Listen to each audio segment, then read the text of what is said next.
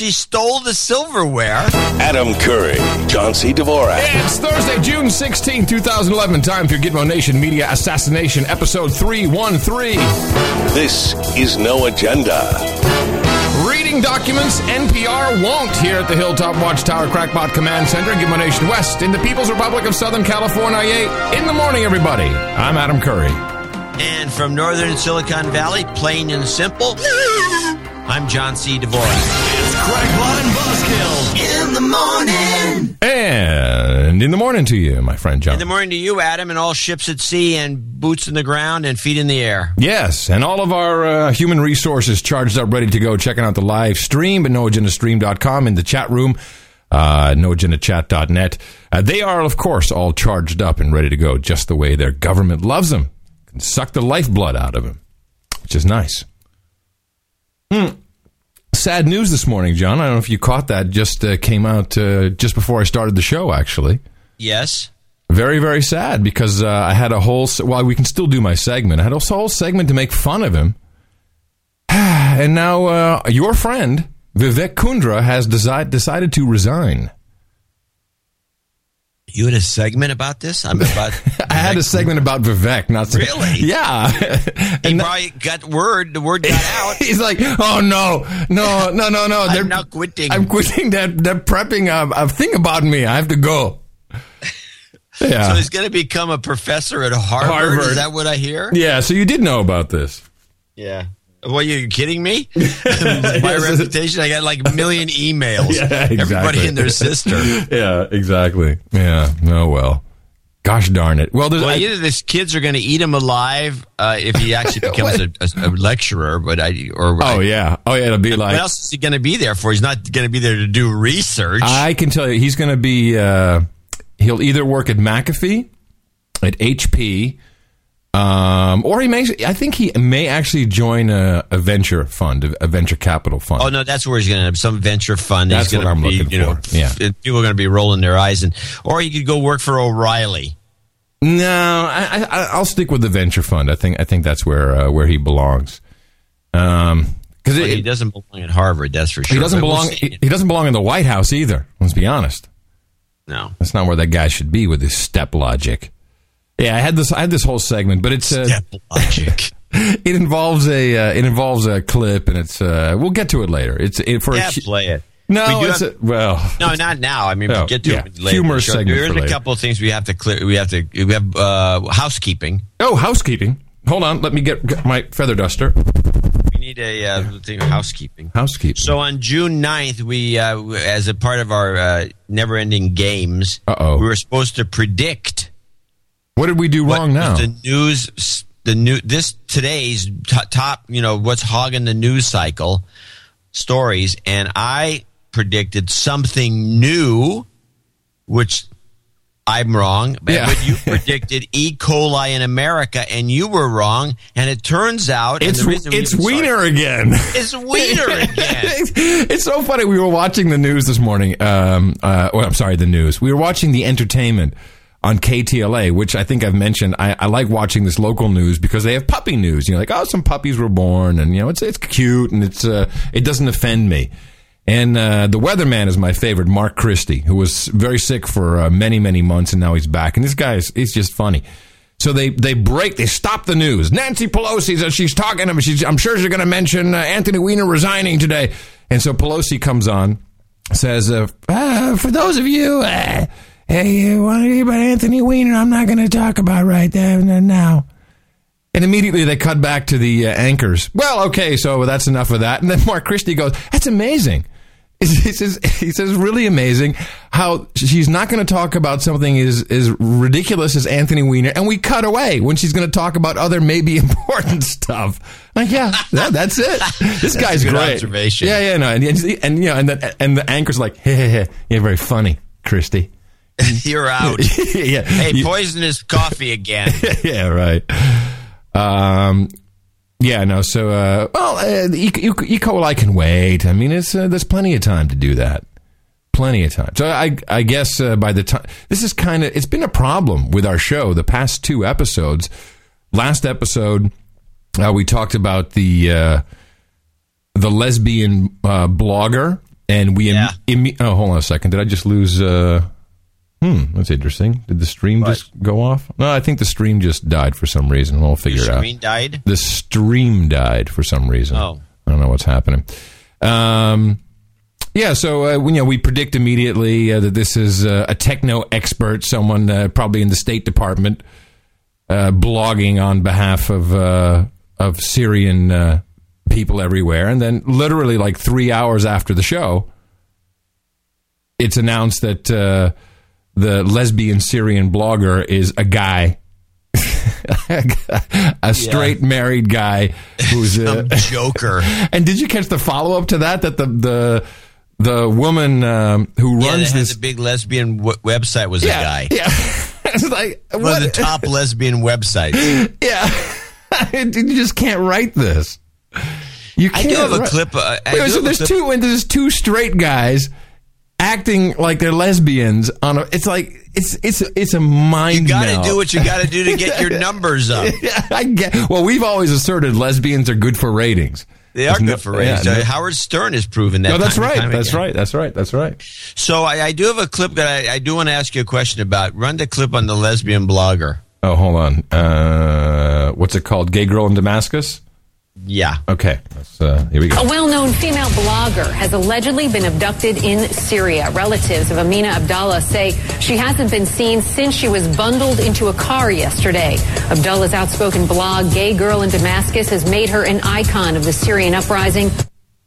Okay. So the question is, so this is a news report, right? And this Right. got all over the place. Right. Who saw the car? Who are the relatives? Does anybody do any? Oh no, check? no, no, no, not at all. Not at all. It's In- just like the, the, the guy, apparently the blogger guy who was the play, play, playing the lesbian. He wanted to take a vacation.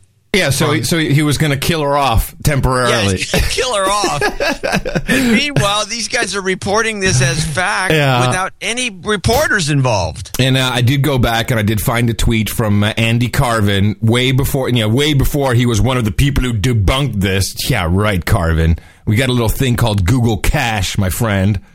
Uh, but here's uh, Tom MacMaster himself, who, of course, there's also zero reporting on the guy. Zero, you know, except from, eh, he's from Birmingham, uh, uh, from Atlanta, and he, li- he lives in England, whatever. There's no news on the guy. But a national treasure uh, interviewed him. Um, well, a couple of things. Oh, this is about what has he learned, lessons learned. One, there's an old New Yorker cartoon that you might recall where there's a dog on the internet saying, uh, the internet, no one knows you're a dog. That cartoon could be my motto. That's my motto. The second thing I've found is that um, people want to believe. And is this? Is this Carvin? No, this is this is the the lesbian blogger. God, the guy's boring. No wonder he has to be a lesbian. you know You know, that people's credulity i- is is high, um, and I think you know I also thought that a lot of the coverage of the Middle East is kind of superficial, and I'm. I know there's some very good journalists out there, so I'm not trying to malign anyone. Sure. But it seems like a lot of people sure. Yeah, I know you're not trying to malign us. Sure, he's a Hummer, by the way. He's a, he's a partial Hummer, which I noticed that. leads me to believe that he's probably Working for the New York Times. yes, exactly. he's he's uh, Jill Abramson's intern. ah, it's just uh, uh, ah, crazy. So I actually um, I got a little uh, little thing here for the opening of uh, of our show. Uh, yesterday, I, I had to meet a guy, and this guy was over in uh, Santa Monica. You had to meet a guy? I had, I had to meet a guy about a book thing. So the guy is over in Santa Monica, and uh, the meeting's at three thirty. Now, if you know anything about California, and uh, we're over by the one hundred one in the the Hollywood Hills here at the Hilltop Oh, yeah, Watchtower. It's a five-hour drive. yeah, more or less. Actually, about about uh, ten miles, five five hours. Right. Well, the way over was okay because 101, 405, boom, I'm there in like 25 minutes. But I knew the way back was going to be horrible. And of course, there's truck crash in the 405. It's a nightmare. So it's total nightmare. But I'm ready for it. And I, and, and and I finally realized now I know why people who commute love our show. I tried to listen because I'm in the car literally two hours. There's no joke. Oh yeah, I uh, yeah yeah, and you're a, you're a sensitive male. What does that mean? Well, it means that you would you would be listening to the uh, radio, which, you, which I know where you're going with this, and you would be because you you're so sensitive, you would be irked. You think? Probably rather quickly. well, so uh, and you know the traffic's bad when the light is green and I still have time to put the top down and, and, and this is an uh, uh this is an, a car from 1999, Twice. so you know it doesn't go so fast. And there's I always have this fear that this is the moment it's going to get stuck halfway. you know, people be honking behind me, so it, the top goes down. Luck, it's, it's a nice day, and um, so I, I try the AM stations. Too many commercials. The FM is just like it's all Rihanna. I'm like, ugh. Oh, you know, it's pathetic. But then I tune into. Uh, our national treasure, NPR. And uh, I'm ah. like, okay, because you know, most people you talk to who are who think they're awake, certainly the elites in Hollywood, they all say, "Oh no, I listen to uh, NPR. I listen to NPR all the time. I really love NPR." Yeah, John, what do you listen to? Do you listen to NPR? you, you gotta, right? Am, I right or am yeah, I right? they all do. Yeah, I listen yeah. to NPR. So I'm like, I'm going to listen it's to like some sort of, even if they don't. and of course, that's what you say. You're not going to say, I listen to Kiss FM. 102.7 Kiss FM, everybody. Hey, what's the lucky number? So uh, let me just give you a rundown. It was like I was living in the ministry of truth. It was unbelievable. So we have. Um, First, there was this woman talking about biodiversity and how we have to bring back the uh, the megafauna because we're going to go through the uh, the the the big uh, Pleistocene, whatever the hell. What's what's the ice age? What's the elite word for a- ice age? I don't know. It's like pla- Pleistocene. It's a Pleistocene. I like that though. I'm going with that. Literally, the Pleistocene so, um, age. Yeah, the Pleistocene. Yeah, places in peril. 2011's most endangered historic sites. And then we've got like uh, what was the next thing? It was so that was all biodiversity. Then it was like South Sudan works to aid wildlife that survived war. So this is all a setup because of course South Sudan uh, where all the oil is is about to become is about to be in the news because you know they had the referendum and it's going to be its own nation and that of course is when Clooney's going to pop up we're going to have the whole thing going on it's going to be atrocities and we'll move in there so it just keeps going on and on and on and on. And I'm literally like that's just setting me up for the news for next week. You know it's just it's like priming the pump. I can feel it. I can totally feel it. And then we get the uh, breaking news report about uh, the president's report to Congress. Because uh, you probably read everyone sent me the links. You know, oh, Dennis Kucinich and ten other uh, lawmakers are suing uh, the president for uh, violating the uh, War Powers Resolution, not act but resolution. Of course, there is an act, but yeah, it's very confusing. And then and then NPR brings in their White House guy Oh to, yeah, to, to, report, and of the course, stooge. Oh yeah, I had to do some work here for you. So listen to the report first. And in these documents that the White House sent to Congress today, have- yeah, so there's they sent a 30 eight page document to uh, uh, Congress. How does the White House respond? Well, it's a fairly detailed uh, report. Which means you're too stupid to go and read it. It's detailed. It, please, let me just give you the highlights here on NPR because it's detailed. You're too stupid to know. That the administration has sent up to the Hill, and they're stressing what's been achieved through military action, uh, defending the, the operation as stopping the advance of. Yeah. What's been achieved? Well, now I'd see. Of course, just listen to the report. I want. This is what NPR is giving us, and then uh, I'll take you through it because, of course, I read right, the document. Right, obviously, right? Muammar Gaddafi and protecting civilians in places like Benghazi that otherwise might have been the scene of a, a humanitarian uh, outrage. Outrage! And also stressing. It's a humanitarian outrage. Outrage. that's it's a little different from what the president said. He said massacre. Now it's a, a humanitarian outrage. Uh, it's, an outrage. it's an outrage. I tell you. In the operation, that the U.S. handed over the leadership of the, the military exercise. So now he's he's not talking about the document anymore. Now now he's just giving you the talking points from the Ministry of Truth. To NATO. So non U.S. forces are now carrying out most of the missions, uh, even though the U.S. is still providing some things that uh, it alone can, like uh, unmanned drones up in the skies. Uh, most importantly, uh, stressing that. Did you know that unmanned drones are up in the skies? They're up in the skies. Up in the skies. There are uh, uh, unmanned drones. So you're right. It's interesting because he's supposed to be talking about one thing, and he's basically now just laying out the White House talking points. Exactly. No troops on the ground, which was a commitment that President Obama made even before the shooting began. And Scott, does this boil down really to a turf battle between Congress, which has the power to declare war, and the president as commander in chief? It, it really. So now they're off topic. Now they're already talking about the validity of the uh, uh, War Powers uh, resolution. So. Um, because it was so detailed, I figured I might as well go, go print it out and read it. So incredibly hard and detailed. It made me feel so stupid. And by the way, not easy to find the documents. Interestingly enough, it's not like you can go to whitehouse.gov and it says, oh, here's the documents that we sent to Congress. No. And it's not uh, 38 pages. It's uh, 32 pages, and then there's six pages of classif- a classified annex, which is not published, which includes the threat assessment of manpads, which I have no idea what a manpad is. You know what a manpad is? M A N P A D? This has something to do with is this like a tampon for males? That's what it sounds like. Threat assessment. Watch out! It's a man pad. Oh no! Or is it like is like a place where guys stay?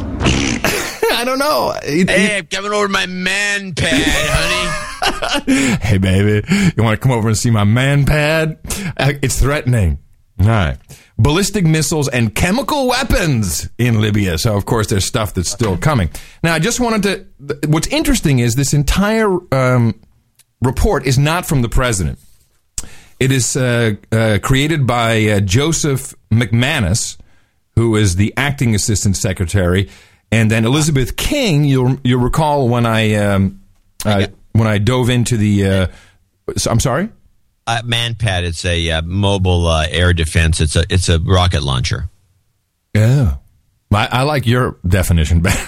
yeah, mine mine is better. Manpad. Hey, Abdullah, come to my manpad tonight. so uh, Elizabeth King, uh, who is the Assistant Secretary uh, Legislative Affairs for the D- Department of Defense, basically put this report together. So this document is the red herring um, because there is an official document which I found, which is more important. But I just want to run through it briefly, just so you know what we're actually doing.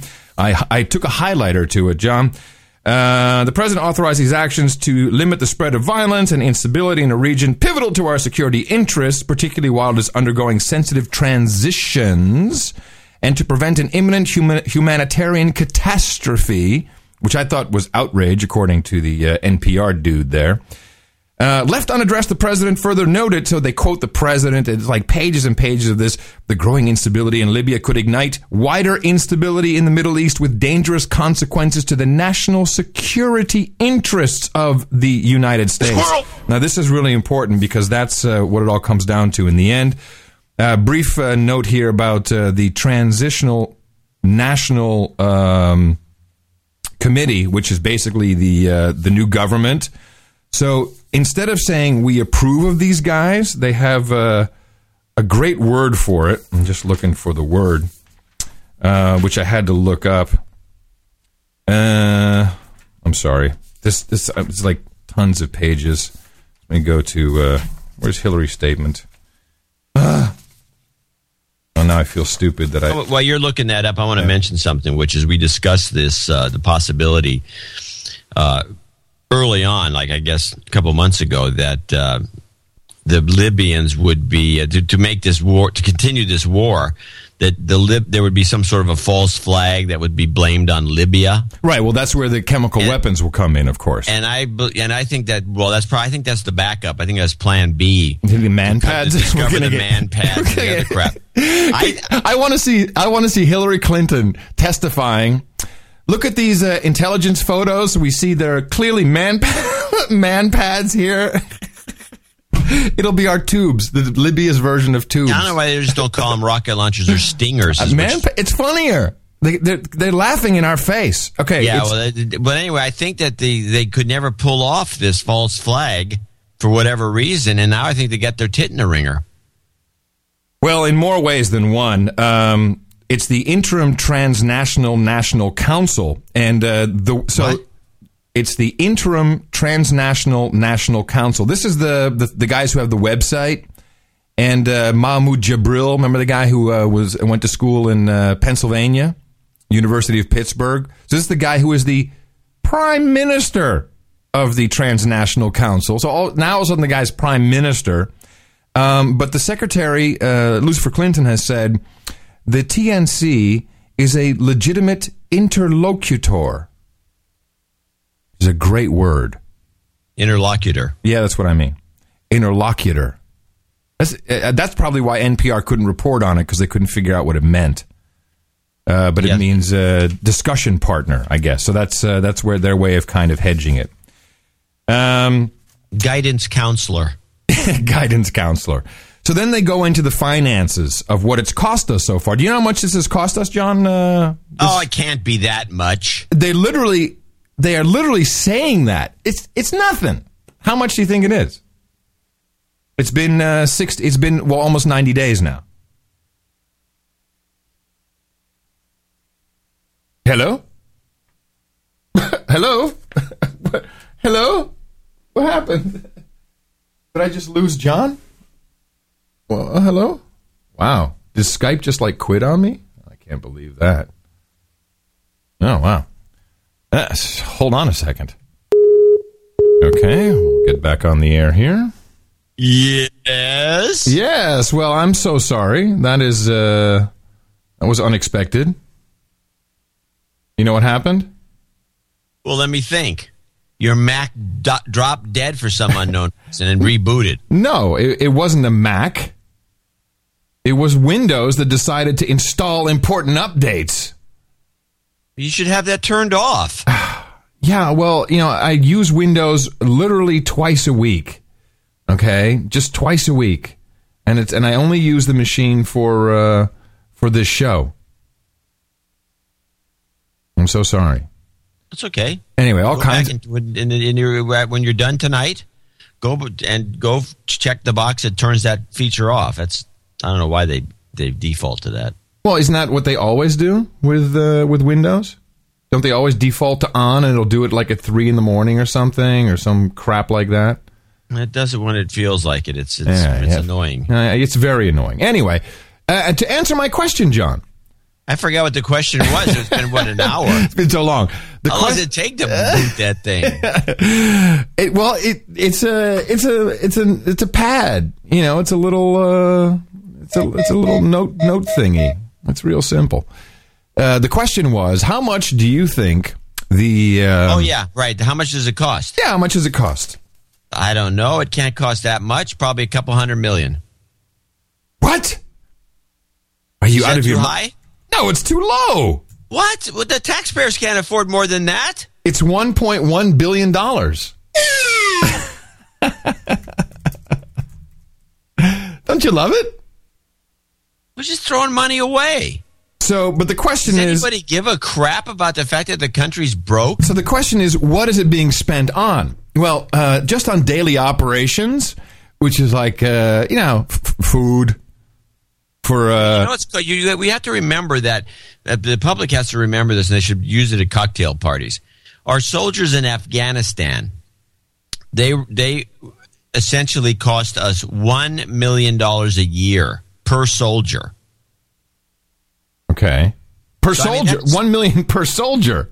Yes, per soldier. If there's Holy ten guys crap. over there, it's costing ten million bucks a year to keep them there. Well, there's a ninety nine. food, food and lodging, and transportation. Well, Food, lodging, transportation, and a salary is a million dollars a year. So this is what's really interesting. They make a big deal out of you know who's paying for what, and I mean uh, I have the uh, link to the PDF in the show notes at 313.nashownotes.com. Um, so they did an airlift of third party nationals, which was so they that means taking people out of Libya and flying them home essentially. Uh, they flew uh, one thousand people. Uh, actually, it was like 1,100 people. And guess how much that cost? I don't know, eleven hundred people. Yeah. To fly him home. And you're fly him home. Yeah, fly him home Well, to they- like they Egypt would, they and would Tunisia. Fly him home on troop transports. yeah, C one thirty, C one thirty. They just pack him in. It can't, can't cost that much. one point one million dollars. Eleven hundred people. Yeah, it's like a, it's like a first class ticket. It's like a thousand a bucks for everybody. Calculation on that. Eleven hundred people. One point one. It's a thousand a thousand. It's a thousand bucks a guy. It's like they fly him first class. He's like, "Would you like some caviar on your way out?" They couldn't get him a discount ticket. I can get back cheaper than that. I mean, that's I know that's what I'm saying. So then they have this whole list of stuff, which is unbelievable. So, oh, by the way, evacuation and uh, repatriation programs for third county uh, for third country nationals in total has been twenty seven and a half million dollars. So that's flying people out, oil workers, most of them, flying them out, you know, taking care of business. And then there's the assistance and protection for Libyan internationally displaced persons as well as refugees and migrants in Tunisia, Egypt, Italy, and Malta. That's another $14.5 million. It just goes on and on and on. It- it- it's, it's, it's, it's really unbelievable. Now, here's, the, here's two key things. Um, so, of course, we need to finance the uh, now rebels, which used to be protesters. And it says here in the report, this is all from the Department of Defense, by the way. It's not from the president, which is why NPR is misleading. Uh, the United States supports crude oil sales from TNC controlled areas. Sounds like a cable network, doesn't it? TNC.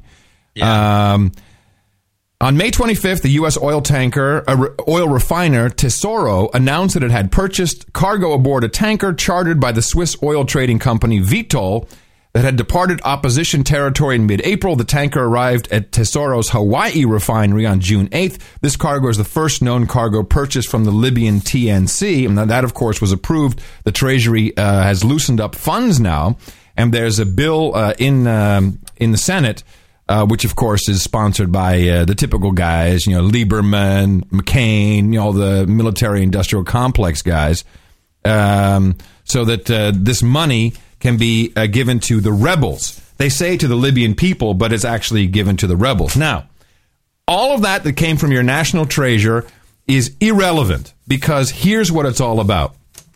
And this uh, I did find on the White House uh, website.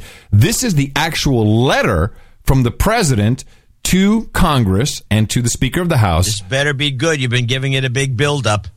regarding the War Powers Resolution. Now, I'm not going to read through the whole thing. It's only a two pager, though. I'm not going to read. The, and so he starts off by saying, uh, "We, you know, we've been in Afghanistan since October 2001. Security for America. You know, we got Al Qaeda everywhere. We were in Iraq. We're doing all this stuff. Then we're in Libya, which is all to protect, you know, our interest. It literally says interest.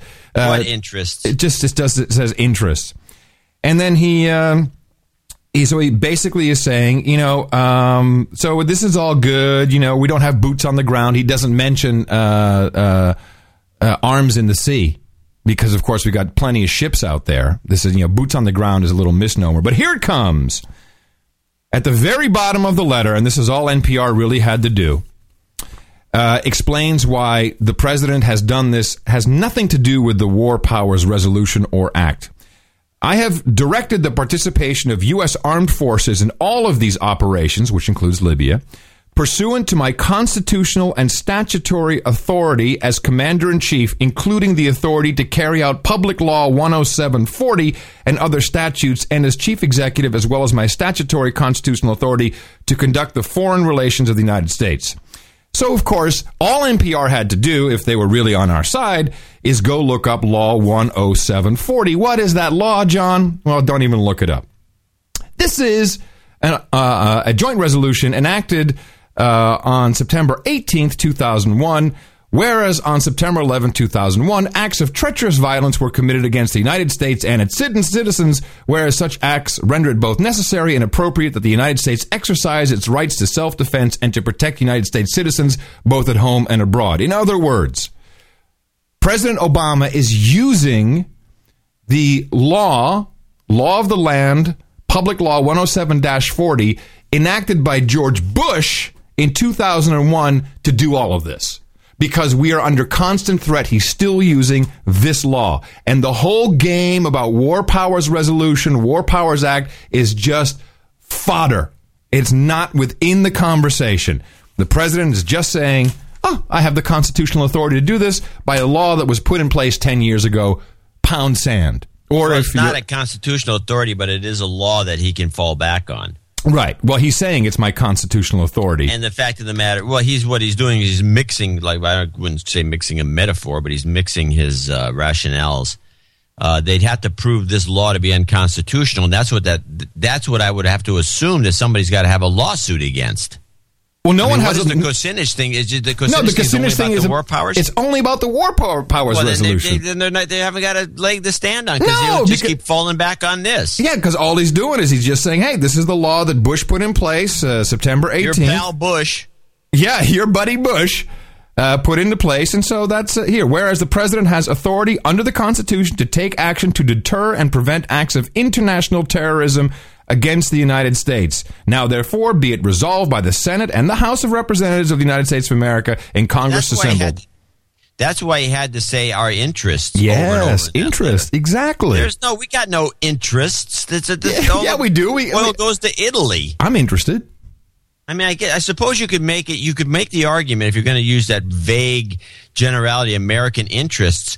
Whatever happens anywhere in the er, uh, world, including some guy in Indonesia taking a poop in the street, That could be has in our interest. To do with our interests. That could be in our interest, and we can go in under Law 107 40. So there, the, you, either these guys are incredibly stupid or they're in on the game. And I just got to think, listening to NPR, I mean, I'm not a reporter, I'm a disc jockey.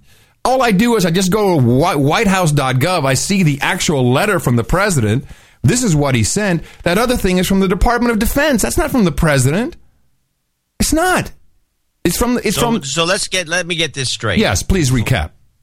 I'm going to recap. Yeah. You're driving around in Los Angeles in your car in traffic. Yes. And and you're putting your roof down on a green light because traffic's not doing anything. And you're you know, you've even given up on the freeway, you're on city streets, and you're listening, trying to find something on the radio to listen to. So you're listening to 105, you listen to 102. No, and you give 89, up on the KCRW. Because there's nothing on it but a bunch of crap. No, it's it's yeah, exactly. Exactly. Okay, so then you say, "Oh, nuts!" And so you start listening to t- uh, talk radio, and you finally worm your way around, and you end up on NPR. Nah, NPR. And then you start listening to it, and you get aggravated, and you realize it's a bunch of bull crap that they're foisting on the public. And you come home and you look up this simple one page, two page letter that Obama wrote, right on available to everybody on the internet, and you find that the entire thing that you did the day you've spent driving around aimlessly listening to what should be information being provided to you by people who know what they're talking about was all bull crap. Yes, exactly. I also learned. I also learned about uh, the Plastinus age, the Plasticine age. It was very entertaining. About giant leaves. Cry, cryolithic. no, it was it was something else. It was Plasticine, and, and she actually literally said, "Oh, I have to remember to call it the ice age." Maybe it's the, the, the Pleistocene, or I don't know what it Yeah, is. I Pleistocene. I It sounded like Plasticine, and she and the, and this well, woman. we're going to call it that from now on. This woman literally said, "I have to remind myself to call it uh, the Ice Age because I, you know, it's a scientific term. You know, I have to say Plasticine." So.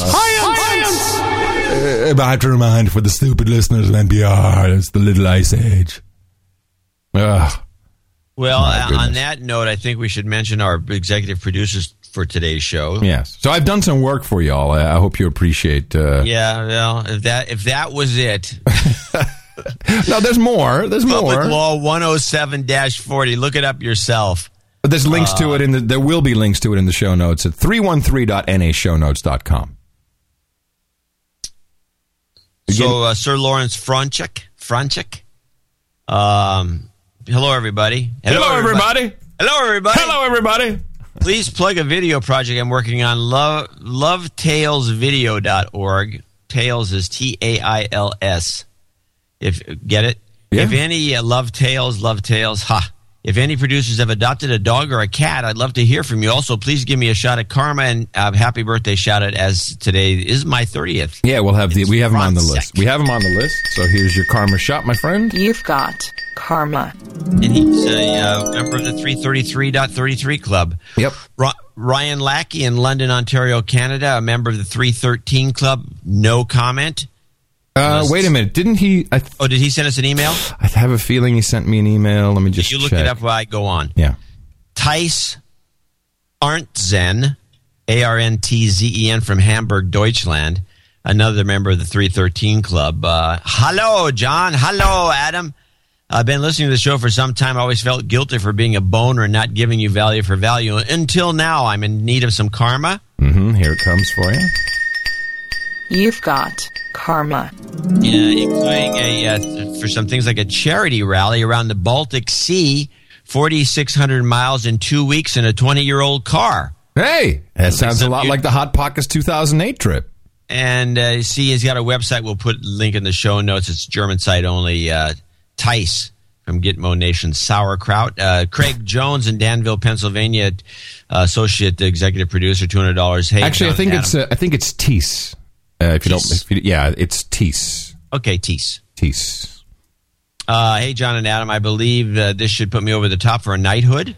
I'm a college student contemplating his life post graduation, thinking about getting a PhD in history, and would like some karma, another karma demand, You've got karma. to get some help in the decision making process. I need it. Thanks, guys. Keep it the good work. Uh, ten and a half rings I'm going to bring up a decision making trick that I picked up on uh, that I'll discuss after we do one more, which is uh, Daniel Collins, who's our other associate executive producer from Grosse Pointe, Michigan.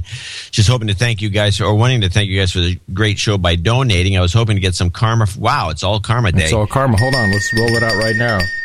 You've got karma. You know, the thing is, it's people are seeing the karma working. That's why they want Yeah, it. it's amazing. Uh, to hopefully help out with some issues I'm having right now, I also love John's Hot Pocket soundbite, and hopefully you can play it. Hot pockets, hot pockets, hot pockets, hot pockets, hot pockets, hot pockets, hot pockets, hot pockets. This is uh, this is this is the effect uh, you've had on uh, kids of one of our uh, producers. It's, parents everywhere are, are hating you right now for your uh, for your hot pockets. Hot Pockets. Thanks again for sifting through the BS in the news, finding some real story, and presenting it as an enjoyable format. There was a, a book came out by uh, that columnist in the New York Times, Brooks. Remember his first name offhand, but anyway, he. Uh, I have to get the title. I'll do it maybe later. In Hey, great, great, great prep there, John. Love that. Well, I'm just whatever the guy's it's gonna- name was. I don't know the title, but it's a book. It's a book. We know it. beside the point of It's made story. of paper. It's made of paper. It's good. Uh, he had this interesting thing. That he's been, there- there's been a lot of research on uh, n- not intuition, but on the subconscious and how it's actually working in the background, doing its own th- thought processes, and actually tries to contribute to our consciousness by giving us information that you know might be useful Yeah, it's making called decisions. It's called NPR. and uh, so you, so the, he, there's an interesting trick that he came up, with, which I always thought was an, was a good David Brooks. heard I, think it's David Brooks. David Brooks. Yeah. Exactly. Uh, anyway, there's, there's somebody discovered that it's the way you can't really talk to your subconscious when you're awake. And when you're asleep, you can't remember half the things it tells you, so it's just useless most of the time. but there's a trick he says you can do it when you're really at a point where you don't know what to do. The social animal is that what it's called? The social animal. Yeah. Yeah. Yeah, the social animals. Uh, Put it on the book club, uh, book club people. You, if you really don't know what to do, you want to, you have two choices. So you flip a coin, and what uh, you know, one says one, one you know, do it or don't do it. He says when the coin, when the, the, apparently somebody thought this was a good idea. When the coin results come out immediately, get heads. You go and you have if you have an immediate feeling of elation, that means you should do that. If you have immediate feeling of disappointment, it has to be immediate. What happens right Yeah, there? go the other way. you you're disappointed in the coin flip results, you go the other way. This is exactly how we're planning our trip. This is exactly how we're doing it. Miss Mickey, she said to me, um, "So when are we going to sit down and plan out the route?" I'm like, "No, we're not going to." You know, misorganization. No, we're going to start in Virginia and we're going to flip a coin and we're going to do it exactly this way. If we don't feel good, we'll go the other way. The coin says Yeah, it'll be a challenge coin, of course. of course. Ob- But anyway, obviously. I thought that was a very interesting. Uh, Yeah, because it tell, it, that's the only time you can actually hit your conscious, but you have to realize it immediately, not say, "Oh, I have to obey the coin." Right. You have to you have to look for that whatever that feeling is. If it's got a good feeling or a bad feeling, then you that's what you go with, not the coin. Did I hear So that- that's the way you make a decision in those situations. Am I reading Or that- something to try. Am I reading that you, you didn't have your challenge coin when asked about it on Twit? Did you get coin challenge and you didn't have it? No, nobody's coin challenged me on Twit. Oh, well, I'm just reading the chat room. They must be wrong. Chat room's full of crap. Yeah. Um, so speaking of all this, and we will indeed have a uh, have a new knight today. Craig Jones will be Sir Craig Jones uh, for the grief that I sometimes give him on the show, which is all done in loving fun, of course. Uh, I have to say, uh, Eric the Shill did a bang up job on the knight rings. It's been uh, how long we've been talking about these things? Two years. Five years. Five years, and they're in. And I have to say, they are beautiful. Uh, they're made of white gold. And uh, uh, Miss Mickey, uh, did you see the pictures? I think she did a really good job. It's so hard to photograph a very, very shiny ring. Did you see the the pictures? Yeah. Rings, Fantastic. rings. Dot, you didn't see them, did you? Douche. Go to rings.nashownotes.com, John, you can see him right now. Uh, it's very hard to, to actually photograph rings properly. I'm going to take a look at it myself. Let's see if the website comes crashing down. Uh, rings.nashownotes.com. It's uh, in the in the links, of course. NA show notes. You getting the site? Going there now. or is it? Oh, there we go. So um, she she has four pictures, and these are really great. And we also she also hit me in the mouth and tweeted the picture of the of the indent of night in the morning ITM number three, and then the Latin for hit him in the mouth. Uh, and we also uh, did a picture with the uh, the wax, the sealing wax that comes with it. works really well, by the way. The sealing wax is is outstanding.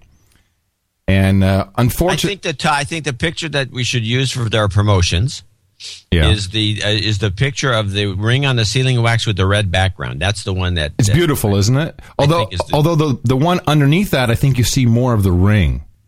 Yeah, but it's a muddier picture. Really, it's closer Yeah, though. you know, you should never use green or brown or anything like that for a background color. it's actually a mirror, as you can tell. If oh, you, well, it's reflecting something weird. yeah, Yeah, either one, I don't care. Whatever. Well, what Yeah, I'd- what I'd lo- Greg Birch sent a whole, he has a whole crap load of these pictures on Flickr, like a whole like hundreds of them. right. So what I'd like is uh, add uh, in the comments on this page at uh, rings.nashownotes.com. Uh, add a link to your pictures, and then I'll uh, create a little archive of knight rings, and, and and not just like your picture of your ring, but like you know wearing it, hitting someone in the mouth, doing something, propagating the formula, whatever it is, so we can. Uh, uh, show these off. They're beautiful. I think uh, the box I'm not too crazy about. It looked a little better in the pictures, and it comes in like a, a brown, plain brown paper bag. but that's to keep the cost down. So I understand that it's not like Apple. You know, you get like the beautiful box and you know assembled in Cupertino. No, it's like eh, here's a, here's a bag and a box. And, oh, and then the ring comes out, which is really nice. But it's a beautiful uh, a beautiful thing to have, and uh, all of our knights and dames and our barons and baronesses uh, are uh, getting them. I think we've uh, shipped just about everybody. Some of them haven't uh, haven't given us our uh, uh, their ring sizes yet. So uh, if you haven't done that yet, make We sure We also you. have uh, yeah, and there's some f- overseas shipments that Yeah. are delayed. okay, uh, just a couple other. Actually, you know, I'm looking at these two again. I, I have to agree with you. The bottom one is the best. it's better, right? Just just look at the Well, detail the of the other one is that even though the ring is nice and clear, it's a little too small, and there's some mu- mush on the mirror. right, right underneath the wick. And yeah, Yeah, which has yeah. to be photoshopped out, Yeah, and you might as well just. Oh, anyway, whatever. Who cares? You're such a perfectionist. You care. It's okay. You and Mickey work on that. Give her a call. Yeah, she can do it. She's, she's taking the picture. She's got it. I don't have a ring yet. You don't have your. I'm wearing mine. Hello, everybody. I'm wearing mine. I wear it proudly. I wore it to the meeting with that guy yesterday. I saw his eye go like, "What's that? what What is that thing? Is that a Super Bowl ring? You played a bowl, man. yeah. Can't you tell? Did you win a championship somewhere? That's right. Uh, a couple other PR uh, initiatives that we want to thank people for. Uh, forwarding uh, domain names, and these will become very valuable with the new system I'm working on. You're going to love it. Uh, cspan.me, now forwarding to noagendashow.com, which I thought was a pretty cool one, um, because we are indeed the people who watch C-SPAN, so you don't have to. Uh, this domain is not forwarding uh, to noagendashow.com, but I like it anyway for a mention. It's forwarding to uh, Monsanto, uh, who is poisoning my food.com. kind of like. So you can propagate that. Oh, man. propagate that all over the place. And then, of course, uh, uh, it was inevitable that uh, we have uh, hailthefoot.com and noagendawhistles.com are registered and ready for business. So I'm uh, happy about that, as are badbling.com and poppystand.com. Very, very nice. and of course, a reminder that uh, the hotpockets2008.com website is up and we're maintaining that. And uh, Baroness Maggie Vincent of Virginia has her uh, tour rig blog. And uh, I, I guess she is doing a little party when we get there. There's going to be like some people for the hot tub and martinis before we kick off. And someone actually sent me Yeah, a cool. take a few. Take about six martinis and hit the road. She's really great though. I mean, she's she has outfitted this thing. I mean, we can we can go for five years now, It- right down to the pink colored French press. It's all what? it's yeah. She has a French press that is pink. it's all in there. But now she's also a she's a sysadmin, right? She's a geek. So she's got like uh, audio, video, wireless routers. This thing is like it's got antennas sticking out of it everywhere. It's great. I think she's working on multiplexing. It's going to be cool. And someone uh, offered the idea maybe we should do a GPS route. Remember that guy who did? Uh, Oh yeah, yeah, yeah. You should. I thought now that you mentioned it, you should do that. The guy was, yeah. It's it's, it's plotting where you are. Yeah. yeah. So so we draw something on the map by driving in a certain direction. I'm not yeah, quite sure. round What, and around. We see where you're lost. maybe we should drive an uh, drive an Obama logo or something cool like that. We got to think of what we should uh, be driving to create a cool GPS map. Um, and we got a little uh, uh, misguided love from CNN. Did you see that? No. Yeah. So CNN uh, has a Mark Milian, who looks like he's 12. Uh, reading apps sell subscriptions to fuzzy feelings.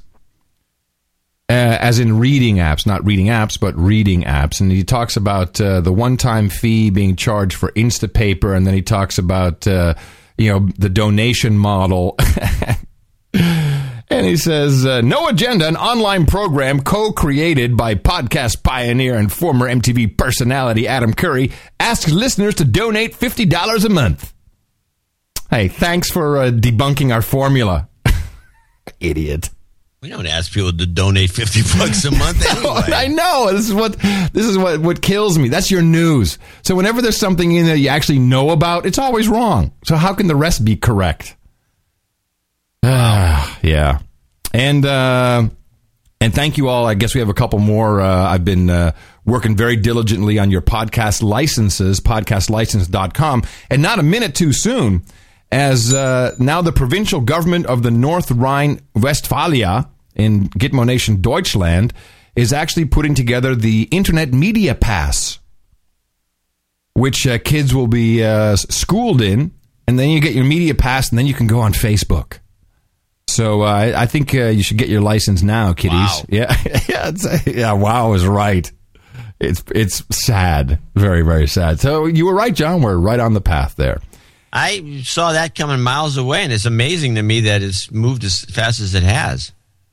Oh, it's it's moving at lightning speed. And of course, we'd like to thank uh, the people who uh, supported this program in particular. Uh, the people who made it possible are uh, associate executive producers, uh, soon to be Sir Craig Jones and Daniel Collins. Our uh, executive producers, uh, Sir Lawrence Fronek. Fronek? Fronek? Do we say it like it's that? front check. Franchek, I'm sorry. Franchek, yes, I have it written here properly.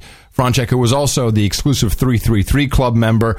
Um, and we have uh, Ryan Lackey and Tees Arntzen, who are both uh, executive producers and 313 club members. Remember, the Pie Club is uh, the next episode. Actually, it's Franz Sec the way he's got it. Sorry. Francek. Yeah. The Pie Club is uh, coming up on uh, Sunday. That'll be uh, episode 314. And of course, we'll have Ooh, our- the Pie Club's coming up. People should do, uh, get in the Pie Club. Yeah, the Pie Club. You want to be in the Pie Club. And then Yeah, I- 333, of course, is uh, coming up uh, shortly as well.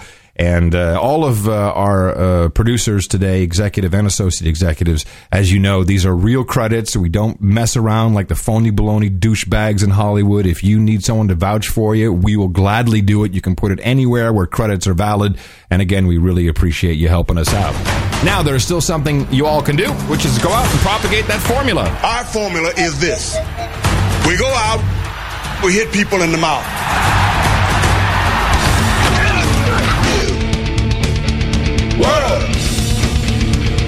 Order. Say it, everybody, loud and proud. Shut up! All you are. So, uh, top news story. Hey, everybody, top news story. Hold on a second. Ladies and gentlemen, top news now. We go over to John C. Dvorak in Berkeley. John? Japanese researcher creates artificial meat from human feces, creating a poop burger. Some hardcore carnivores have a hard time finding meat alternatives, such as soy protein or tofu, to be palatable, but non meat eaters may lose their appetite along with their uh, carnivorous friends. Poop burger?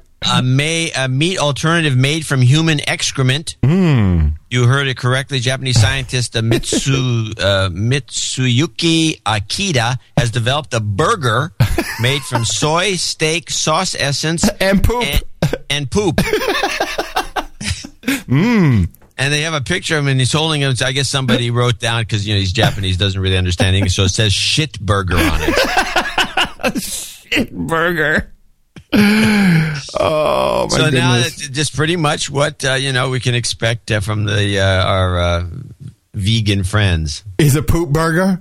Yeah. Hey, uh, why don't you come over to the house Sunday? I'll throw some poop You burgers you you, you eat meat? Oh, okay. We got a poop burger. you. In fact, I'm grinding up some fresh poop burger for you right now. That's kind of like your your your your Sunday Times segment. I would expect that to be in the Sunday Times. Front page. Yeah. So um, I, I I can't resist because Kevin Reeves, who uh, I respect enormously as a musician, uh, and everyone can stop now. Uh, we have John's Sunday Times jingle. You want to hear it? One little sneak peek for Yeah, hit uh, it. yeah. John's gonna hum the Sunday Times. Isn't that a beautiful Sunday vibe? Perfect. It's a Sunday. Yeah, it's a Yeah. Sunday vibe. Yeah, Yeah. yeah, That or a, or a, or a lounge act. One of the two. I like it. I think it's great. I think I think it's perfect for you. So um, We'll do that on Sunday. in other news, it's kind of interesting, food related. Hold on. After the poop burger, now John C. Dvorak in Berkeley with more food news. John, So so apparently Michelle. you're supposed to say you're supposed uh, uh, you're supposed to say thank you, Adam. Thank you, Adam. Yeah. Uh, so Michelle, back to you, Adam. Uh, so Michelle Obama uh, was in town for a twenty five hundred dollar. Uh, Oh yeah, no, no, no, no. She was in town. f- You mean in Los Angeles or San Francisco? no, here, San Francisco. Oh, okay, because she was here. You go ahead. She was here too. Well, she's Yeah. all over the place. Yeah, of course. So halfway through the meal, the whole group, all the waiters and waitresses come out and they grab all the silverware and replace everything with with plastic forks and knives. what? Right in the middle of the meal, that apparently were supposed to be plastic forks and knives from the get go. Really? Yeah, and appar- and uh, my wife Mimi looked up this trend. She's apparently been doing this a lot. They- They're afraid somebody's going to come at her with one of the knives. They say, Oh, it's for her security. Is that Squirrel! it? Oh wow. which is bogus. But Yeah. but it, but I think, and sh- there's another story that came up, and it- and this was just totally underreported. and You get- you have trouble finding it, and I'm not even. I don't. I can't verify. There's only one report of it, but apparently, remember that time she was in Spain and spending four thousand dollars a night for every you know her and her older Yeah, friends. with, uh, she was in Marbella. yeah, that's yeah, it. yeah, where all the where all the well, drug dealers hang apparently, after she left, the The silverware was gone. It was. they were missing the silverware. She stole the silverware. I hate it when that happens. and they put a big so i'm thinking when she's going to these different events they they remove the knives and spoons in the middle of the service not at the beginning because they're afraid michelle's going to steal That's the stupid. cutlery Oh come on. i'm telling you i think she's a kleptomaniac Uh, you know the. Speaking of the Obamas and food, you, there's no other explanation for this by the way uh, well, the the plastic is wrong. I mean, that's eco unfriendly. I thought you, you were going to say like chopsticks or bamboo made of wood or something. no no plastic Plastic. So the uh, Barack, and by the way, you can call him Barack because he's sending out emails now, and it says Barack. Um, this was sent to one of our producers, David. David, I'd like I've set aside time for four supporters like you to join me for dinner with plastic cutlery. Most campaigns fill their dinner guest list primarily with Washington lobbyists and special interests, but ooh, not me. No, we didn't get. I swear I swear to God, this is a real email. We didn't get here doing that. We're not going to start now. We're running a different kind oh, of right. They never have a meeting with a lobbyist. We're running a different kind of campaign. We don't take money from Washington lobbyists or special interests or PACs. We never have and never will. We rely on every. Oh, really?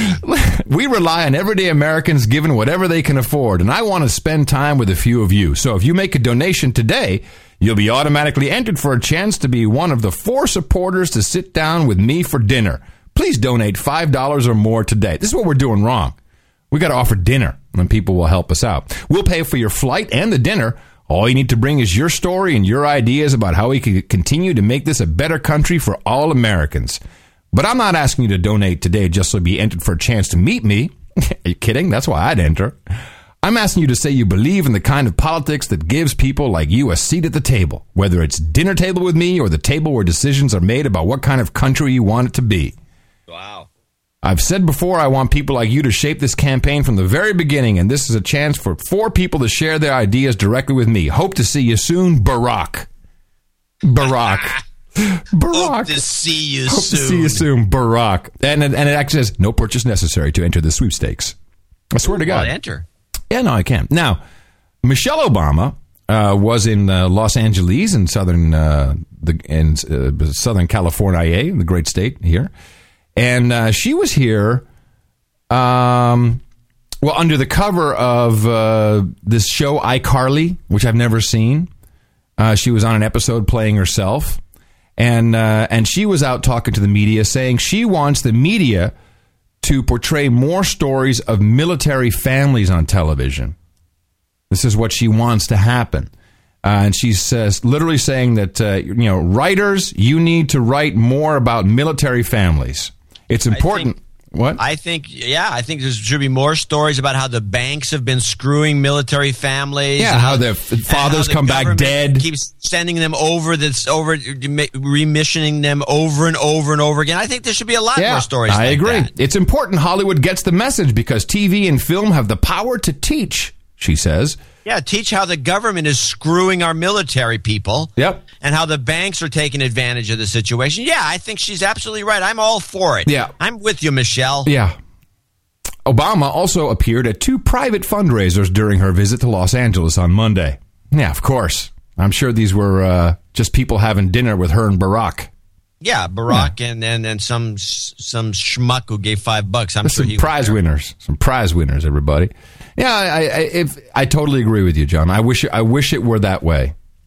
I wish that they would really show the true hardships of uh, military families, and not just the the. I bu- know. What does she expect? She, you know, she's so naive that I don't think she knows what's going on. I don't know who gave her this message. Somebody I- probably probably Gates thinking it was hilarious. it's like, hey, watch this. I'm going to tell her to say this. Yeah, watch, this. And watch her do it. Watch Watch, her do it. No, she's not going to do it. Five bucks, she doesn't Yeah, do it. she's No, going to no, do it. I'm Yeah, she's going to do it. She's going to do it. She's totally going to do it. You know she's going to do it. Oh man, she did it. So I just got to stay with President Obama for a minute because it's just been it's been really funny. There's this new video, and they've they now they've gone out and they've they've listened to us. They've put some production into it, and this is where my Vivek Kundra story was going to come in. And uh, so he passed this. Um, uh, I think an executive order is what it was. Yes, it's an executive order, and it's the uh, "Don't Waste Anymore, America." That's not exactly the name of it, but it's uh, yes, it is Select USA Initiative, and it's an executive order that we have to stop wasting money, and we're going to start right here in the White House, everybody. And uh, you just have to listen to this, John. It is hilarious. You may interrupt. It is hilarious. Uh, first of all, hi everyone. Hi, everyone. This stack of books right here is called the Federal Register. For decades, copies have Oh. been printed.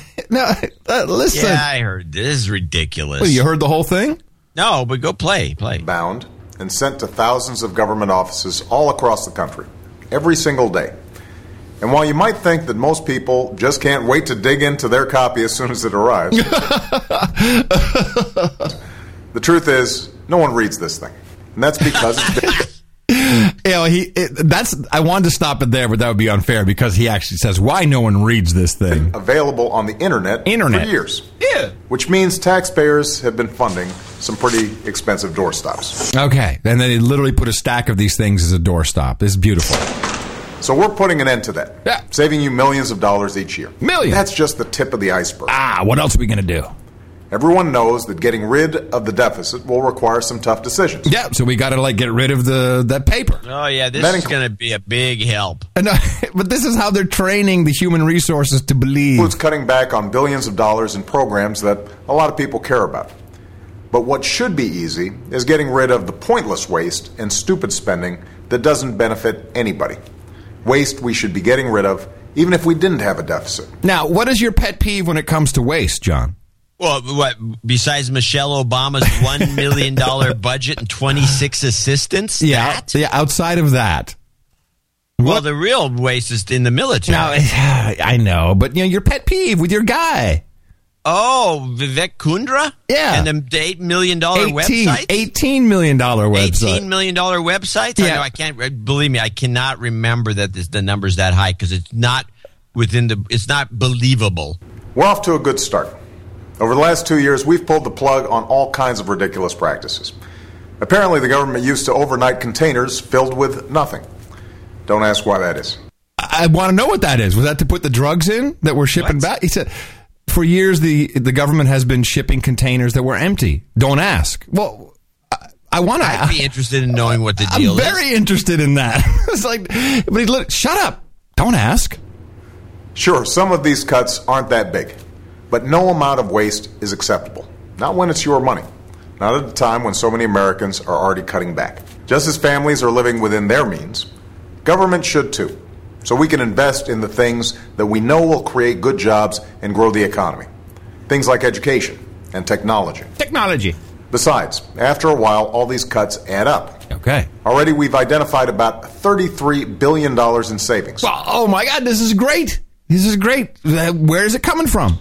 Just for this year. And we're not finished, not by a long shot. Hmm. Did you know the federal government pays for a website devoted to a folk music ensemble made up of forest rangers? They're called the Fiddlin' Foresters. They showed this website of these rangers, the Fiddlin' Foresters. Listen, I'll put their music on my iPod, but I'm not paying for their website. And there are Hold hundreds of similar sites. Stop, stop, that- stop. Who does this guy think he's fooling? well, by the, way the way, money spent on the website has been spent. Taking it off of the internet at this point out, is, the maintenance is zero, right? Well, wait a minute. There's First no of all, maintenance. Don, he's so disingenuous because this is a website that has not. It's just been sitting there since 2005. You cannot actually get the music from those guys on the website. It's on a whole different website. So it's it's like it's completely It's- it's- disingenuous. Yeah, well, it's it's also a, a station. It's a static website that costs probably tens. What does it cost? Eight cents a day. Pounding it. no, well, they took it off. It's offline. I had to. It- what, what does it say? Five dollars? Yeah, I had to go to the uh, Wayback Machine to get a copy of it. It's like what difference does it make? It's it's you got. I've got old websites that are sitting around the internet. That doesn't cost. You're anything. a waster. You waster. You. Not a waste You're of a anything. wa- bull crap. You're this is wasting. all bull crap. we should consolidate or just get rid of. This, he's doing like little tick boxes and all these websites they're going to get rid of, except for the $18 million website. By the way, you're not only paying for websites no one needs, oh, oh. you're paying for We're not thousands. paying anything for these websites. The websites are static. I love when you get riled up. Does he think everybody's an idiot? Yes, this is this Oh, is okay. this is why I play this for you. for their website. And there are hundreds of similar sites that we should consolidate or just get rid of. By the way, you're not only paying for websites You, no wait, one needs. hold on a second. You realize it would cost a fort. This, this is where the money gets wasted. Consolidating a bunch of old websites. Yeah, that's that's real money there. Hey, that's a That costs- contract. No, just leaving a static site up doesn't cost anything. Who's this guy? This is ridiculous. The public should be incensed by this idiocy. So I think uh, this is where Vivek Kundra came in because there's a report that now the report said yesterday Vivek Kundra personally has to authorize any website with a .gov domain name. Oh, brother. this is why logic or he won't approve. that was his only job. I think is like you know, like I'm not going to do this anymore. I don't want to be approval of .gov domain names. You're paying for thousands of buildings all across the country no one uses. For the last Yeah, like the White House. decade, the government's owned a massive and completely empty warehouse in the middle of Brooklyn, for Oh, example. no. Oh, no. Now, the government hadn't been able to sell this building and others like it because of red tape Yeah, how, how about because it, the economy? Red tape. and Washington politics that held things up for years. Oh, okay. But we're finally cutting through all that. Oh, finally. And plan to get rid of these buildings in the months ahead. What are we going to do? Demolish them? He doesn't really quite specify. Yeah, All- you're not going to sell them on this market. All of these efforts, government to target buildings. No. waste and make government more efficient, have been a priority for my administration since day one. Priority. But as we Here's the best part. work to tackle the budget deficit, we need to step up our game. Yeah. We need to go after every dime. How are we going to do that? What? Who should we call for that? Who, who can we make the guy to go after all this stuff to make sure we don't waste? Come on, who's the guy, John? You know the guy. Uh, Now, come on, it's so obvious. the the waste guy. Yeah, here, listen. We need to make government work for you. That's why, starting today, I've asked the vice president to lead a oh. renewed effort to hunt down misspent tax dollars. Oh, he's going to hunt it down. He's going to hunt you down like a dog. every hunt agency down. and department of this government. We're calling it the campaign to cut waste. and Joe's the guy. And I know Joe's the right man to lead it because nobody messes with Joe. Nobody messes with Joe, Oh, yo. please. So anyway, so here's the fallacy of it all. So the next day, the next day, when they're shutting down Ranger Bob's website because it's so wasteful, they throw a picnic at the White House. A picnic, but not, not like just any old picnic. And Barack, because we're allowed to call him Barack because he emails me that way, uh, does a speech. And, and just listen to what it's unbelievable. Uh, hello, everybody. Wait, hold on. Here it comes. Hello, everybody. Hello, everybody. Hey, Welcome to the White House. we're to the White House. I love how he's. Cl- Welcome to the White House. Love how he's close micing. That's cool. First of all, I take full responsibility for the weather. That's right. What a spectacular day for a congressional picnic. Uh, this is always one of the best uh, events of the year for us, uh, mainly because uh, with all the work that we do with members of Congress uh, and their staffs, uh, all too often I don't know what's playing in the background. There's something weird going on, but anyway. we don't get a chance to say thank you to the families. Oh. And you know, we understand that public service is tough on the families, in some ways tougher. Uh, you got spouses who are away from home, moms or dads or grandpas or grandmas who don't get a chance to see as often as they'd like. Uh, and so this is just one modest way Wait, listen, for listen. us to say to all of you, Listen, thank listen. you for the enormous contributions you make to the country. Now. Uh, we are thrilled with everything that you guys uh, do each and every day to make this country That's stronger right. and more secure That's right. and more free. Uh, it is good to see uh, a lot of familiar faces here. Uh, I hope Meanwhile, uh, Michelle is next to him, just nodding. She's on on the stage, just nod because they got a stage. They got like corn dog stands. They got tents. everybody's getting enough to eat. Get enough to eat. We don't want to make a long speech. Nope. Uh, but I, I do hope that uh, the spirit of community that uh, Yeah, they got like so some disco in the background. evident on a day like today that this carries over each and every day. Now. we got Democrats here and Republicans here, and you know we all have differences on issues at any given moment. blah, Now blah. listen, listen, it's coming now. uh, the one thing that we have to remind ourselves every day is we're all Americans. And we're all part of the American family. So, Woo! finally, last point I'd make uh, eh, is we've got some service members here uh, who help to not only you know play the banjo and Oh, wait a minute. It's okay for you to have a banjo played at uh, at your picnic, but it's not okay for Ranger Bob's website to be up. But it's okay. Just invite the banjo player. make Maybe uh, played some- for free. some wonderful music, but folks who serve uh, each and every day, uh, for all of those who serve our country in uniform, thank you so much. Now let's not waste any money. And God bless you.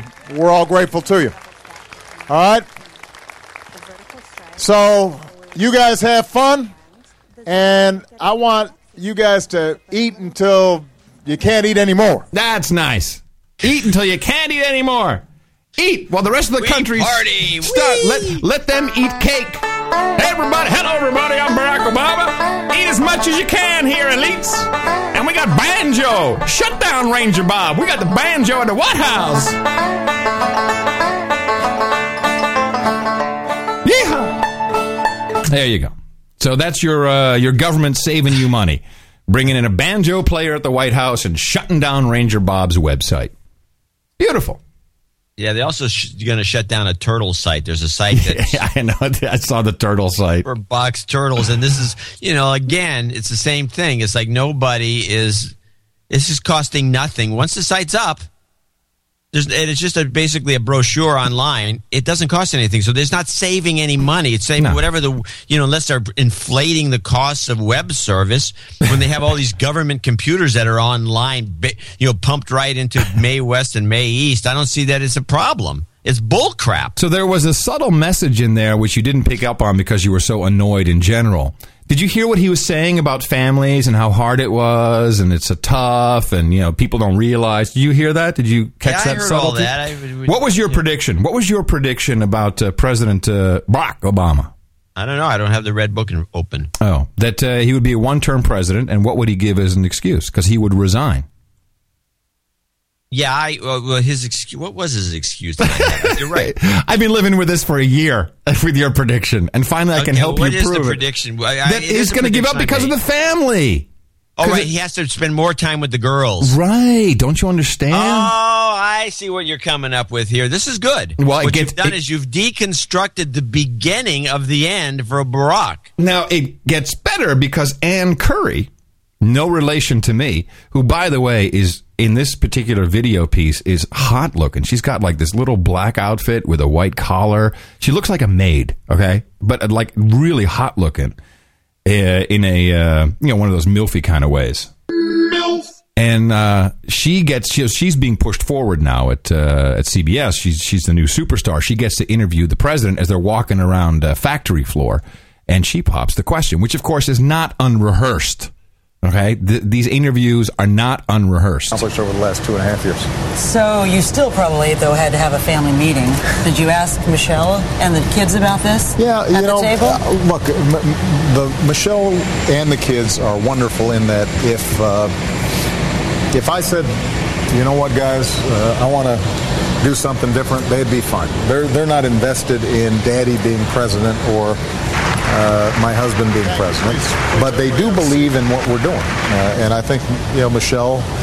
Uh, if she didn't think that what we were doing was worthwhile in moving the country forward, uh, I think she'd be the first one to say, uh, "Why don't you go do something else that uh, is a little less stressful?" Uh huh.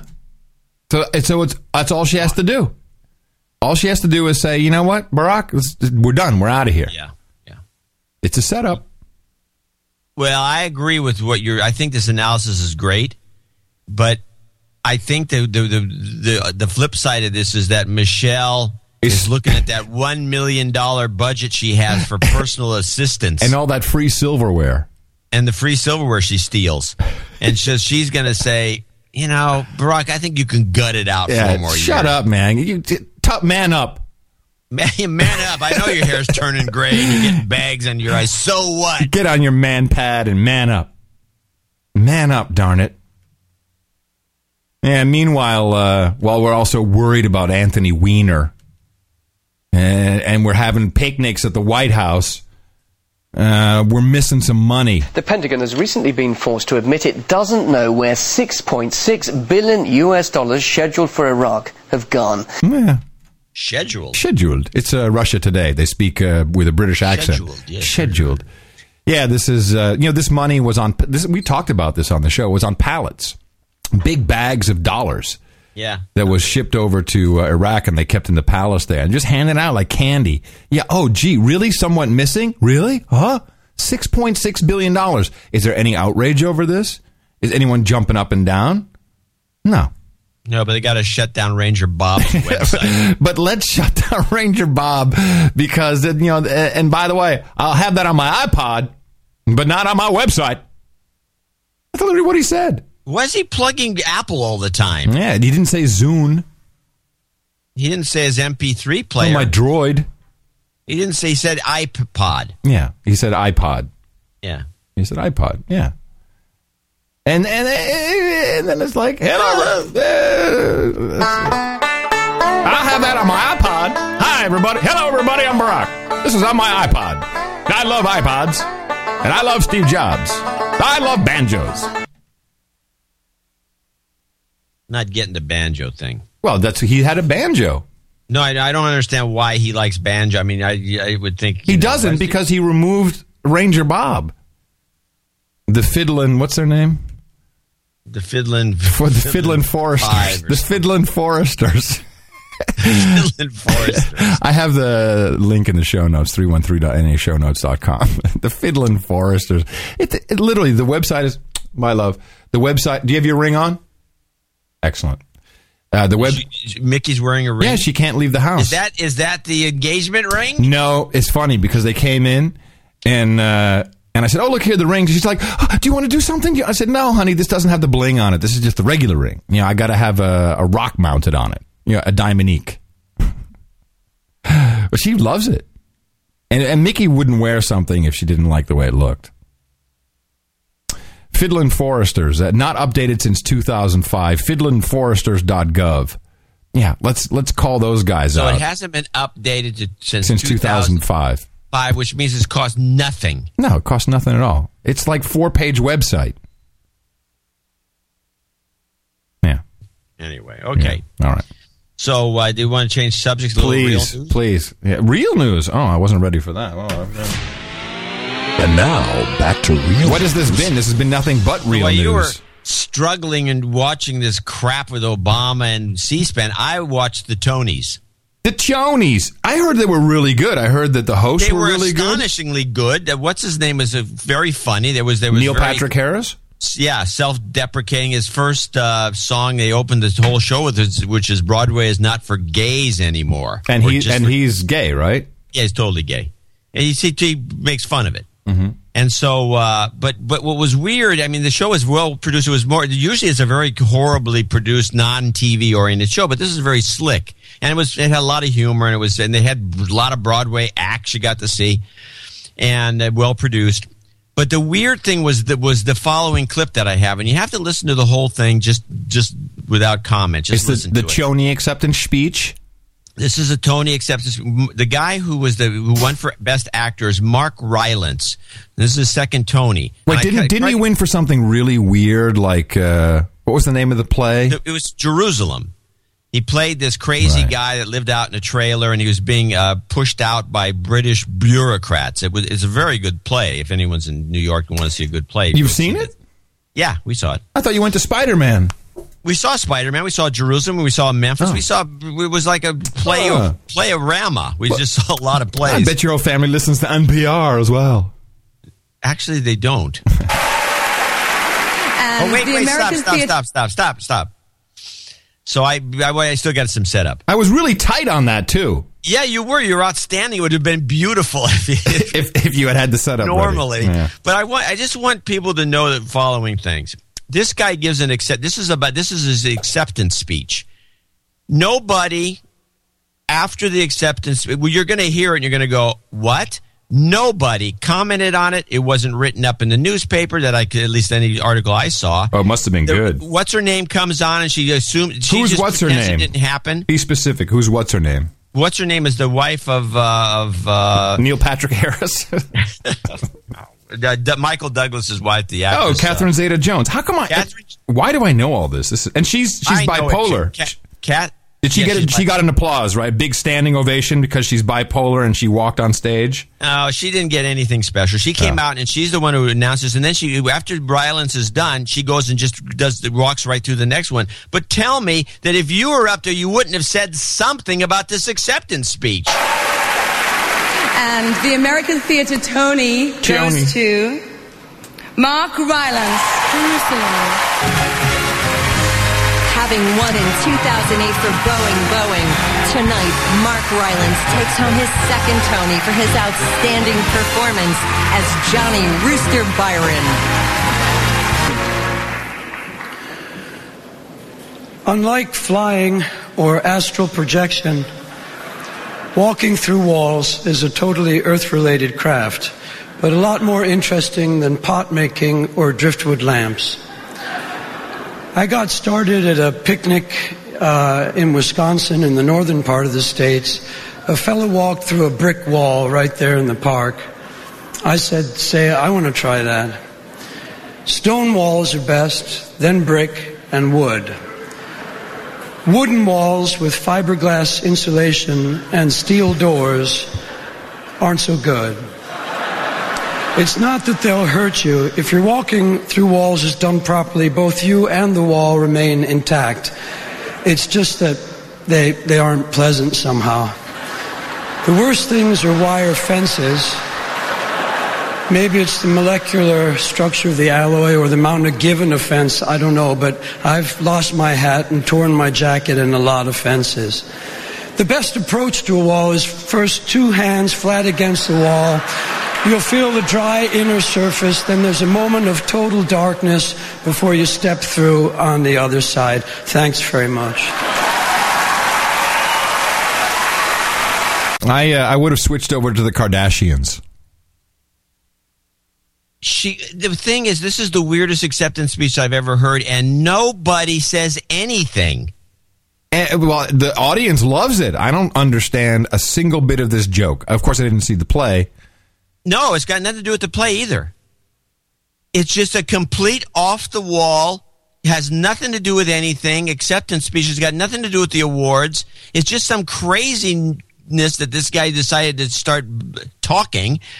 And what's her name? Uh, she, Catherine Zeta Jones comes out, never looks over, doesn't do a take, and she just announces the next person. And then throughout the rest of the whole evening, nobody mentions it. This was crazy. This guy was just insane, and nobody. um, I was stunned. I'll tell you why. Because for the tone Chonies is for uh, elites. Because you know who the hell can afford uh, a ticket, really? And you guys, you guys stood at TKTS for three hours. I'm sure you got comped or something. You you don't pay for anything. Uh, but chonies are for elites. And everyone there is laughing because they think they're supposed to be in on the joke. They don't actually understand. oh, he's so brilliant. Brilliant, I tell you. Oh, I've got to go tell NPR. Brilliant. It's stupid. Thanks for ruining me. You're welcome. Wow. Real downer. Real downer in the show. Oh, a downer. Well, I got funnier stuff. No, I'm not. I'm not looking for funny. Hey, I know you don't have the red book there. How about Issa versus Weasel? Issa versus Weasel. This is real news, or is it like something that we actually C-SPAN. care about? Oh, okay. Well, hey. Thank, you. thank the gentleman. Uh, you made a statement. Now, who you got to set it up for me because no one understands what the hell's going on. So apparently, they're having hearings on uh, on the uh, on this thing called uh, Fast and Furious. You familiar with this? Yeah, this is what we talked about months ago about the ATF and the gun smuggling. Uh, and the thousand guns that are out there that uh, that have been lost. I mean, we reported on this uh, months ago. Two thousand guns, actually. And of course, one of the guns shot some guy, and then they were sus- worried sick that uh, what's her name, Gifford, or uh, the woman that was the congresswoman that was killed in. Uh, She in, wasn't uh, killed; she was shot in the head. shot in the head, uh, was done with one of these guns. And then there's a bunch of cop killing guns. It turns out they were also sold. Yeah, some and Border Patrol guys. Guns walk to Mexico. So now they're having all these hearings, oversight hearings on the na- trying to nail the Justice And Department. remember, they didn't want to do this because you know the guy coming in was a big anti-gun guy at the ATF, and we we deconstructed all of this. Right, but now they're trying to get to the bottom of you know who approved the stupid program, and of course they're getting sandbagged by the Obama administration. So I've got actually a couple of different uh, clips here. Okay. but uh, try Issa versus the Weasel. This is a to me this is just good a good way for people to see if you're going to be on the you know. Now, who is Issa? questions- You've got to explain who Issa is. Oh, Issa is our con- the congressman from Los Angeles, who's a Republican uh, firebrand. He's always trying to stir up stuff. It, and by the way, nothing ever comes of these hearings because it turns out that the and this started, I don't know when it started. It must have started during the Bush administration, but the party in power in the presidency, the Congress doesn't care anymore. The party in power just gives everything. They want the president to do everything. Yeah. And so they sandbag all these things. Nothing, these, these things, they should just shut down Congress and just let the president become a king. in that letter that you signed. Let them hear banjo. On uh, on the fourth, that said ATF makes every effort to interdict weapons that have been purchased illegally and prevent their transportation to Mexico. Who prepared that line in your letter? Chairman, I said the, the, You signed it. Who prepared it? Was it you? these letters are the product of the Justice Department. So your signature on that letter doesn't mean that you know it to be true. Is that correct? I take ultimate responsibility. Okay. Isn't that statement false now with what you know? Obviously, uh, uh, there have been allegations that call into serious question that particular. Weren't there documents that now have been provided? Did you take that cookie from the cookie jar? Well, Mom, obviously there have been allegations that lead into serious question the guy about will the. not uh, answer anything. That it made public that let you know that that statement was false. and, and that's that's why you're investigating, and that's why we're investigating. Uh, I just take your agreement that those documents indicate that that statement that you signed that someone prepared for your signature were false. Congressman, I, I'm not prepared to say that at this time. Uh, Everything that we say is true to the best of our knowledge at the time we say it. As more facts come out, obviously our understanding of the situation is enhanced.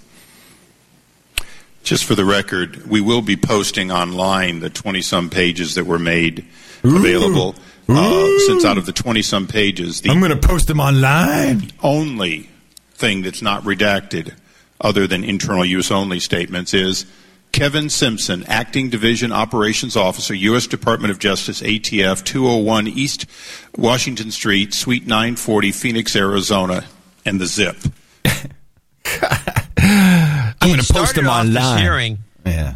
complaining to this guy showing up here's this here's the we asked for documents and here's what you sent us and he holds up all one page after another just solid black Oh yeah, it's all redacted. You can't see any. but it's can't not read like there's it. even it's not like there's a word in there it's all black it's just Yeah. a bunch of black stuff Yeah. and it was pretty funny so it goes on I, there's one more douchebag weasel uh, thing where the guy won't answer questions justice department douchebag weasel one Oh, that would be a very obvious clip.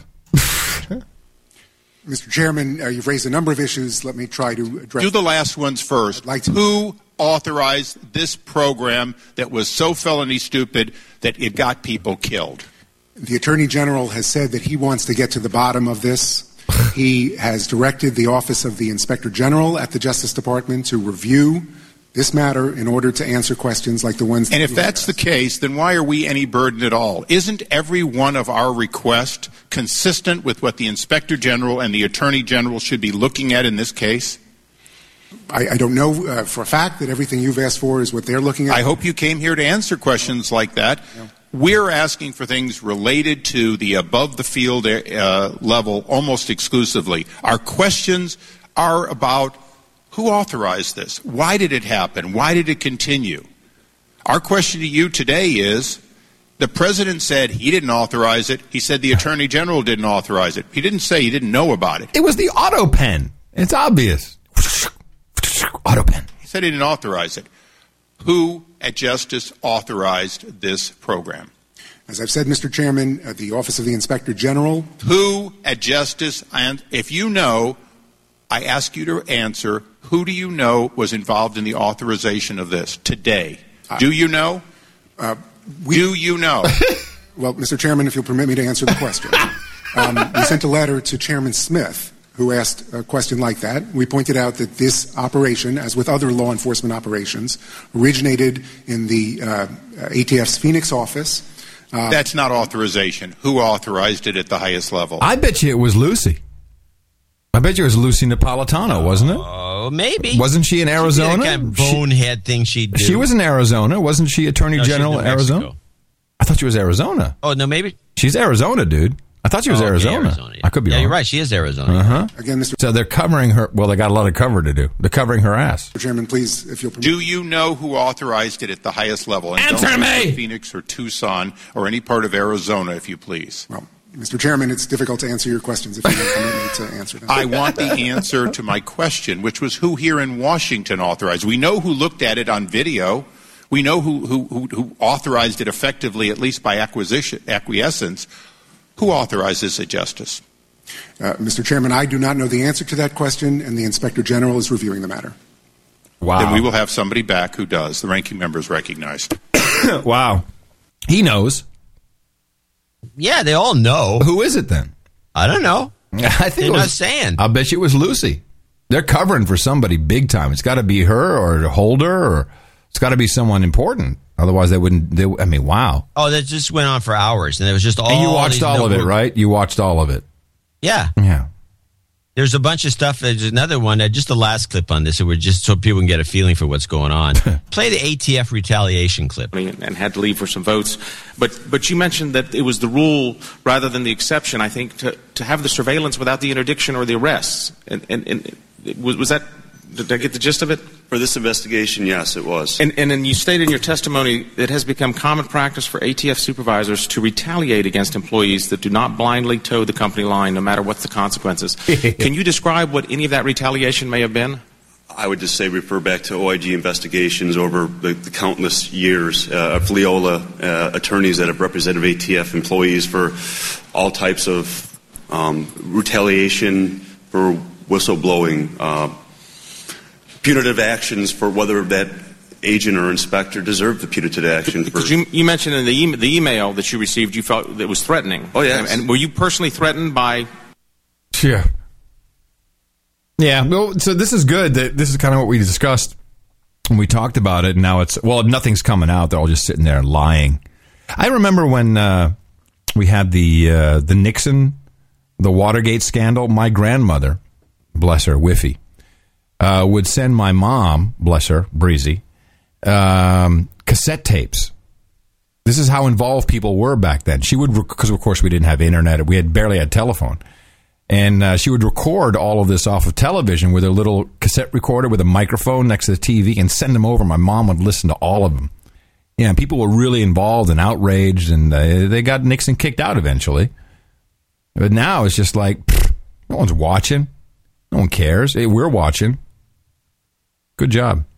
This particular, well, there's even more. I mean, there's a lot of good stuff, in, including Issa yelling at this guy, and then watching the Democrats come up and say, "Well, you know, you know, the president's looking into it." And oh, it's got to be Holder. It's got to be Holder or Lucy. It's one. Well, it's it's one got of the, be. whatever Yeah. the case is, it's some dummy up there. But the point is that I'm noticing is that the, the Congress is basically in the olden days. They used to be, especially in the 1800s, they used to be tough cookies, and they used to, you know, they used to be a, a, a, a group amongst themselves, and they were always in, at war with the. I mean, they would, you know, take the president on, and they, as a group, they wouldn't, they wouldn't have a bunch of president stooges in their but within their body because their body is a standalone body. We have the way the government works in this country. We have three bodies the executive the legislative and the, and the judicial. And these guys are supposed to balance things among you're not supposed to be the executive's not supposed to have a bunch of stooges within the other organization. Mm-hmm. It's bullcrap, and that's the and that all you see is these guys they get into something they try to get to the bottom of something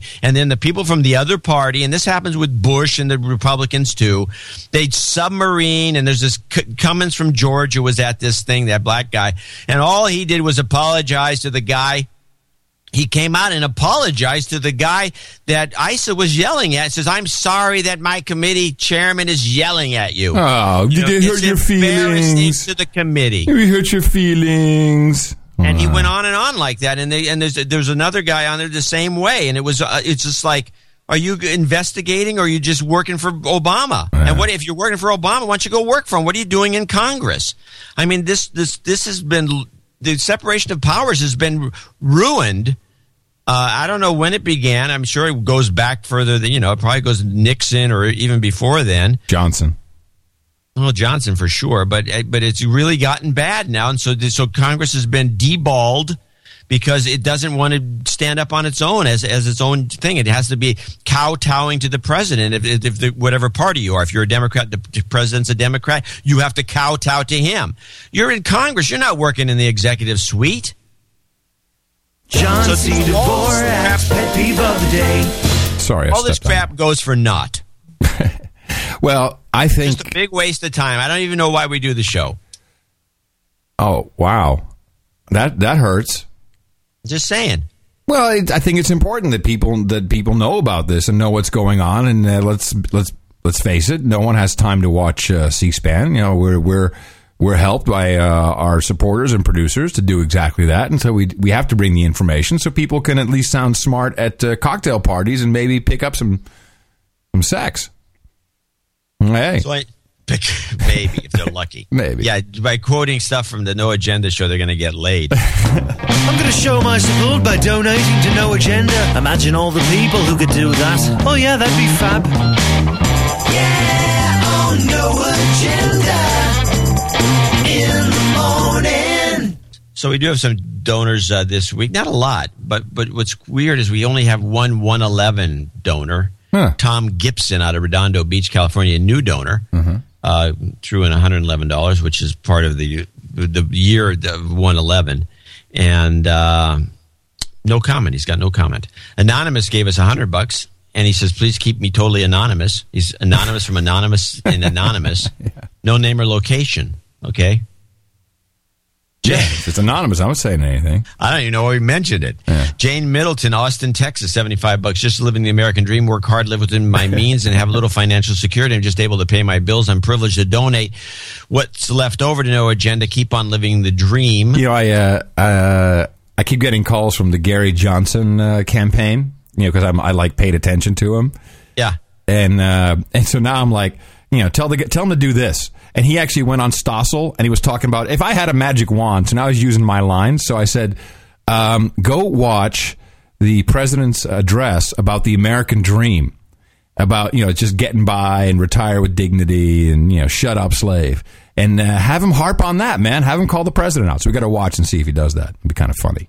He should. Yeah, absolutely. They I all think should. anybody running against Obama should use that. I mean, it's a, it's, a, it's like a it's like a it's like a slow pitch down the middle. I mean, how can you not swing at it? Because no one watches it. No David one's Anderson, watching it. Another, David Anderson, 6633, Clayton, North Carolina, a D douche. Mm, we got that for you, my friend. You've been D douched. As for the 33 meme that we keep picking up on, he says a level 33 Freemason Mason top dog might be where the code comes from. Uh, you think? Ah. Yeah, Judith please. Cook, Orleans, Massachusetts. Please give my uh, birthday shout out to my son, Jefferson Post of East, uh, Easton. We'll do that in a second. Uh, $60. Uh, David C. Pugh in uh, North Canton, Ohio, 5510. Double nickels on the dime. My wife, Amy, will be 35. Is another birthday call out. Yep, on the list. He also wants a MILF for her. Oh, Fearless. well, hold on a second. Just stop. I mean, MILF, that's one mother I'd like to. Firas Al Thibani in uh, Riyadh. oh, this is uh, our uh, official Arab. He's an official Arab. Yep. Um, He says we're wrong about Syria. He, sa- he yeah, said he, he- wants a karma shot too. By the way, Yeah, he deserves it. He you know, uh, he sent a really long email, and uh, I appreciate it. And he said, uh, you know, uh, you know, we're not stupid over here. I don't think we've ever said that they're stupid. Have we ever said that the people in uh, in, in the Middle East are stupid? Not don't- that I recall. No, I think they're brave. well, They're usually they're, brave. sharp operators. Most Yeah. of the uh, Yeah. Anyway, so he, uh, I've I've proclaimed him uh, the official Arab of uh, the No Agenda Show, and he'll be checking in from time to time. And of course, we'd love to give him a little karma shot, obviously You've got karma. from Ridja. 5133 Heather Longoria in Davenport, Iowa, donating in honor of my husband's birthday. Another birthday. A lot of birthdays. Yeah. Uh, Tim's an avid listener of the show. I still love him very much, even though he makes me listen to your show on long car rides. Oh, painful. Then we have a bunch of fifty dollars. Try listening to NPR. Try try that. That'll be yeah, great. listen to NPR Yeah, for a long great. car ride. and See how long you go. Andrew Sawyer, Vancouver, BC, with all the ads, Yeah. interstitial ads. Yeah. Andrew Sawyer, Vancouver, BC. Sorry about that, Canucks. Uh, Chris Slowinski, Sherwood Park, Alberta. Craig Steerley, Santa Monica. Jason Burke, Richmond, Texas. Uh, Jason Dozier, Kansas City. Mrs. D in Clifton Park, New York.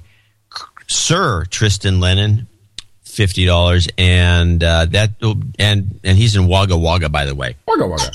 And we got a whole bunch of podcast licenses, which is really nice. Thirty three thirty three. Uh, that you donate that to the show, you get a free podcast license. Uh, so all of your licenses will be issued, uh, podcastlicense.com. And you can see that uh, sometime. Wow, there's like a whole mess of them. Ugh, work. Great idea, Curry. And uh, do you want credit for that? Is that what you just said? No, no, no, no. I'm just I'm I'm flogging myself. we have a make good uh, here, uh, which uh, Buzzkill Jr. sent in, doing his work uh, fine. Uh, John, I'm not sure if my note from last Thursday was truncated before John read it, or if he decided it was too long or had too many requests. But I also requested a, a douching of Daniel Schultz and a plug for the No Agenda Radio app. Uh, the douchebag call out was a gift for my wife's birthday, and I was disappointed when I was left out. Thank you for your time and amazing show community you guys have created. So let's uh, let's uh, douchebag uh, Daniel Schultz and the No Agenda Radio app. You can find all that at domains. Uh, dot nashownotes.com. Uh, not only do we have the domains there, but also the links that rock uh, all at domains dot uh, nashownotes.com. And a quick story here of uh, a request for karma. You know, I like to pick one out of the barrel from time to time. Uh, hi, Adam. Uh, I'm the Romanian. I'm I'm a Romanian married to an Icelandic girl living in Denmark. My name is Gabriel. I've been a douchebag, D U S H, for more than a year. My wife was in school and now looking for a job, and I don't make enough to support the show. I still want to help the show, so I've decided to do a little PR move on your behalf. I ran the 5K at the Eventroloop in Odense, Denmark, where more than 23,000 people participated, and he had a noagendashow.com sign on his uh, on his butt. Could you please uh, send my wife some karma so she can get the designer job she wants? Well, absolutely. You've got karma. And we've got a place to stay if uh, we ever make it to Denmark. Um, so, if you are new to the program, you're wondering what this is all about. This is our model. It's not quite what CNN uh, describes it as.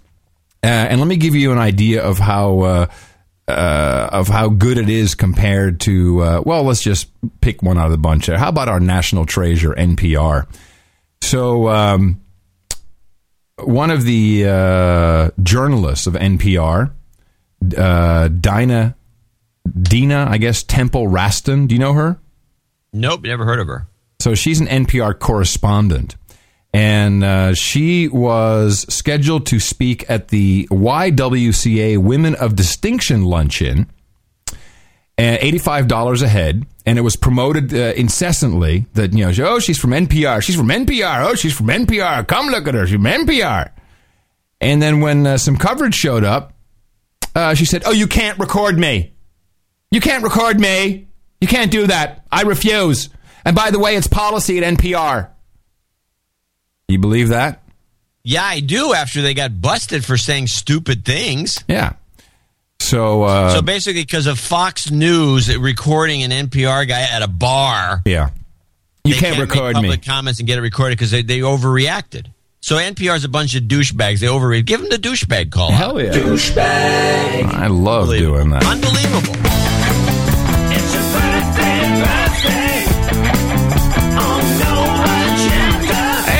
Want to start off with uh, one of our uh, producers today, Lawrence Franchek. Franz, uh, how do you pronounce again, John? I want to get it. Francek. Sorry, Lawrence Francek uh, congratulates himself. He'll be uh, he's 30 today, June uh, 16th. Judith Cook says happy birthday to her son Jefferson Post of Easton, Massachusetts. Uh, he'll be 29. Uh, he's 29 today as well. David C. Pugh says happy birthday to his wife Amy. She'll turn 35 on the 18th. The True Milk. And Heather Longoria congratulates her husband Tim. 35 on the 30th. Happy birthday from all your buddies here at the No Agenda Show. And uh, so again, we're very proud that we have the uh, rings for the uh, Knights of the No Agenda Roundtable, the Dames, the Barons, and Baronesses. Uh, and uh, we are going to welcome another person into the exclusive club today who is a college student. You hear that? College student supporting the show, supporting our model. And if we ever actually got paid 85 bucks a head to go speak anywhere, you could record me. No problem. How about you? Absolutely. Well, it depends. Yeah, here's your sword. Craig Jones, please step forward. Extend your finger as we slip on this nice, shiny white gold knight ring in the morning, ITM number three, and hit him in the mouth in Latin engraved on it. And of course, we also have to do the official ceremony. We hereby Pronounce the Sir Craig Jones Knight of the No Agenda Roundtable for your support of the program in excess of $1,000.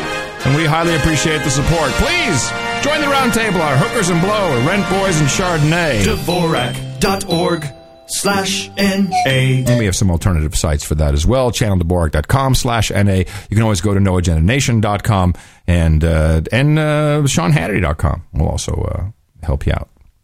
Right? Yeah. All right. That's one more. I don't know how long that one's gonna Dot.org last. slash N-A. It's lasting. It's still there. It's still there.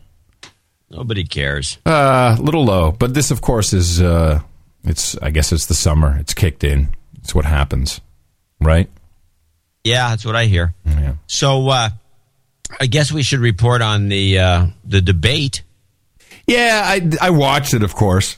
Well, I have the key to the whole thing on the jo- John King stupid queries. Uh, this is a, this is a, a compilation of all the fascinating questions he Oh, asked. well, you, the, uh, did a compilation?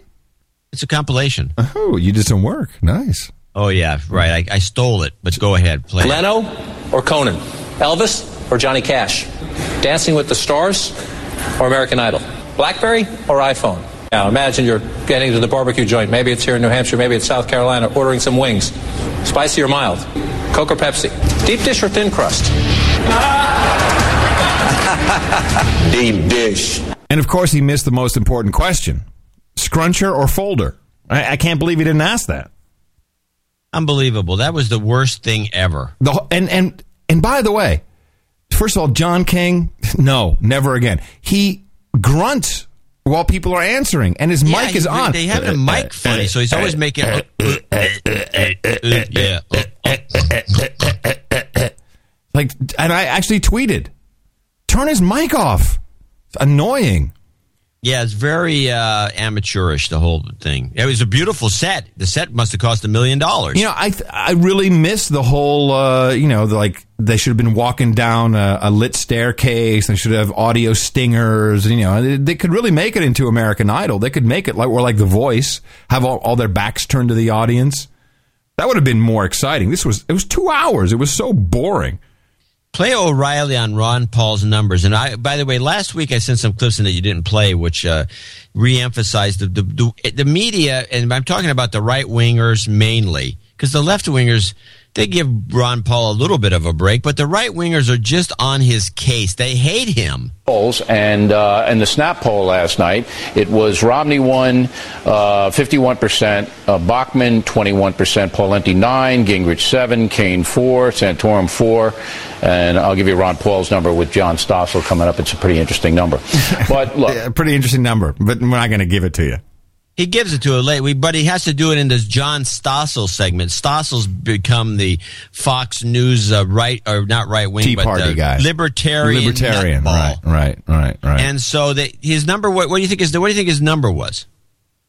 Well, I've, there were a whole bunch of different polls. CNN had a poll that put uh, Ron Paul at like zero, but there was only 54 people queried in the poll. That, uh, that's the same number that Fox gave him. Zero. Zero, yeah, but there was only 54 people in the poll. It's bull crap. It's Of just to make the guy look like an idiot. Yeah, and he said some really good things. You know, by the way, I know the congressman doesn't like these questions, BlackBerry or iPhone. I think he was like, I, I think he because I, I asked him folder or scruncher. Remember in 2008, I I, uh, I interviewed You him. you would do that something like and he, that. he said, "I don't think that's relevant." End of interview. Damn you, Ron Paul! You answered the BlackBerry iPhone Like, question. Do you, you, do you like to squeeze a toothpaste tube in the middle? Yeah, this is Or re- roll up this is the how we get to know our candidates. Was Who was cares? I don't care if a guy eats spicy wings or, or Yeah. mild. He doesn't like uh, hot peppery stuff. I, that, that doesn't mean a thing. That what's the politics got to do with that? But how about this uh, this uh, this new guy? This what's his name? Uh, Clarence Thomas. Clarence, the black guy? yeah, what's his name? Cain. Is his name Cain? Ugh. yeah, Cain. Yeah. How, how Homer Cain. So Homer Cain. So he's uh, he's a former Federal Reserve guy, by the way. Did you know that? Yeah, oh, yeah.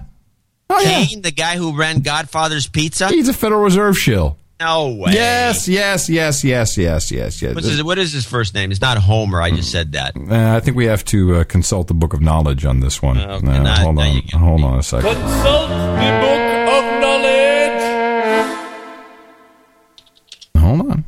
Yeah, I swear to God. Herman Cain, Federal Reserve Chairman. There you go. No, it's not this. No, Yeah. Yeah. it's a different guy. No, it's not. He's just a pizza guy? You going to disappoint me now? the pizza guy. Come on. I, I think you're wrong. Herman.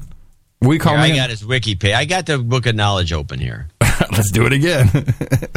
oh, shoot. Hold on. I love this. Consult the book of knowledge. Holy crap! You're right. No kidding. He's a federal. He's a former deputy chairman and chairman of the board of directors to the Federal Reserve of Kansas City. Yeah. Thank So you very much. Oh, thank you very much. Banks- Uh, you can just you. toss your money into the cup. Thank you. Before his business and economics career, he worked as a mathematician in ballistics for the United States Navy. Cain's newspaper columns, he's got a column I can just imagine. Mm-hmm. And the guy actually says, I never would have repealed Don't Ask, Don't Tell in the first place. Okay, you're not my candidate. As a bi-curious male, I was extremely ins- insulted. Well, I've the guy's got the guy's a blowhard. Every time I've seen him, he's yelling. He's a Fed shill. This is my whole point. Like, yeah, he's a obvious. Now I realize he's a Fed shill. Uh huh. You didn't know that, did you? No, I didn't. No. Yeah, that it's. Uh, I've been tracking this guy. You know, oh, I'm a pizza guy. I'm just a pizza guy. No, you're not. No, you're not. You're a shill. I got to say though, um, Michelle Bachmann is pleasant to look at. No, when she's made up right and they light her right. Yeah, they- can also if they don't give her Oh, highlights. it's and- horrible. if- No, it's horrible. then she gets like. Uh, She's like that the, the Seinfeld episode where the girl in the wrong light. She looks like you know horrible. yeah, yeah, She's beautiful. like gap tooth. It's like really, really bad. And she is. I mean, she's she is the Botox queen, baby. She is really Botoxed.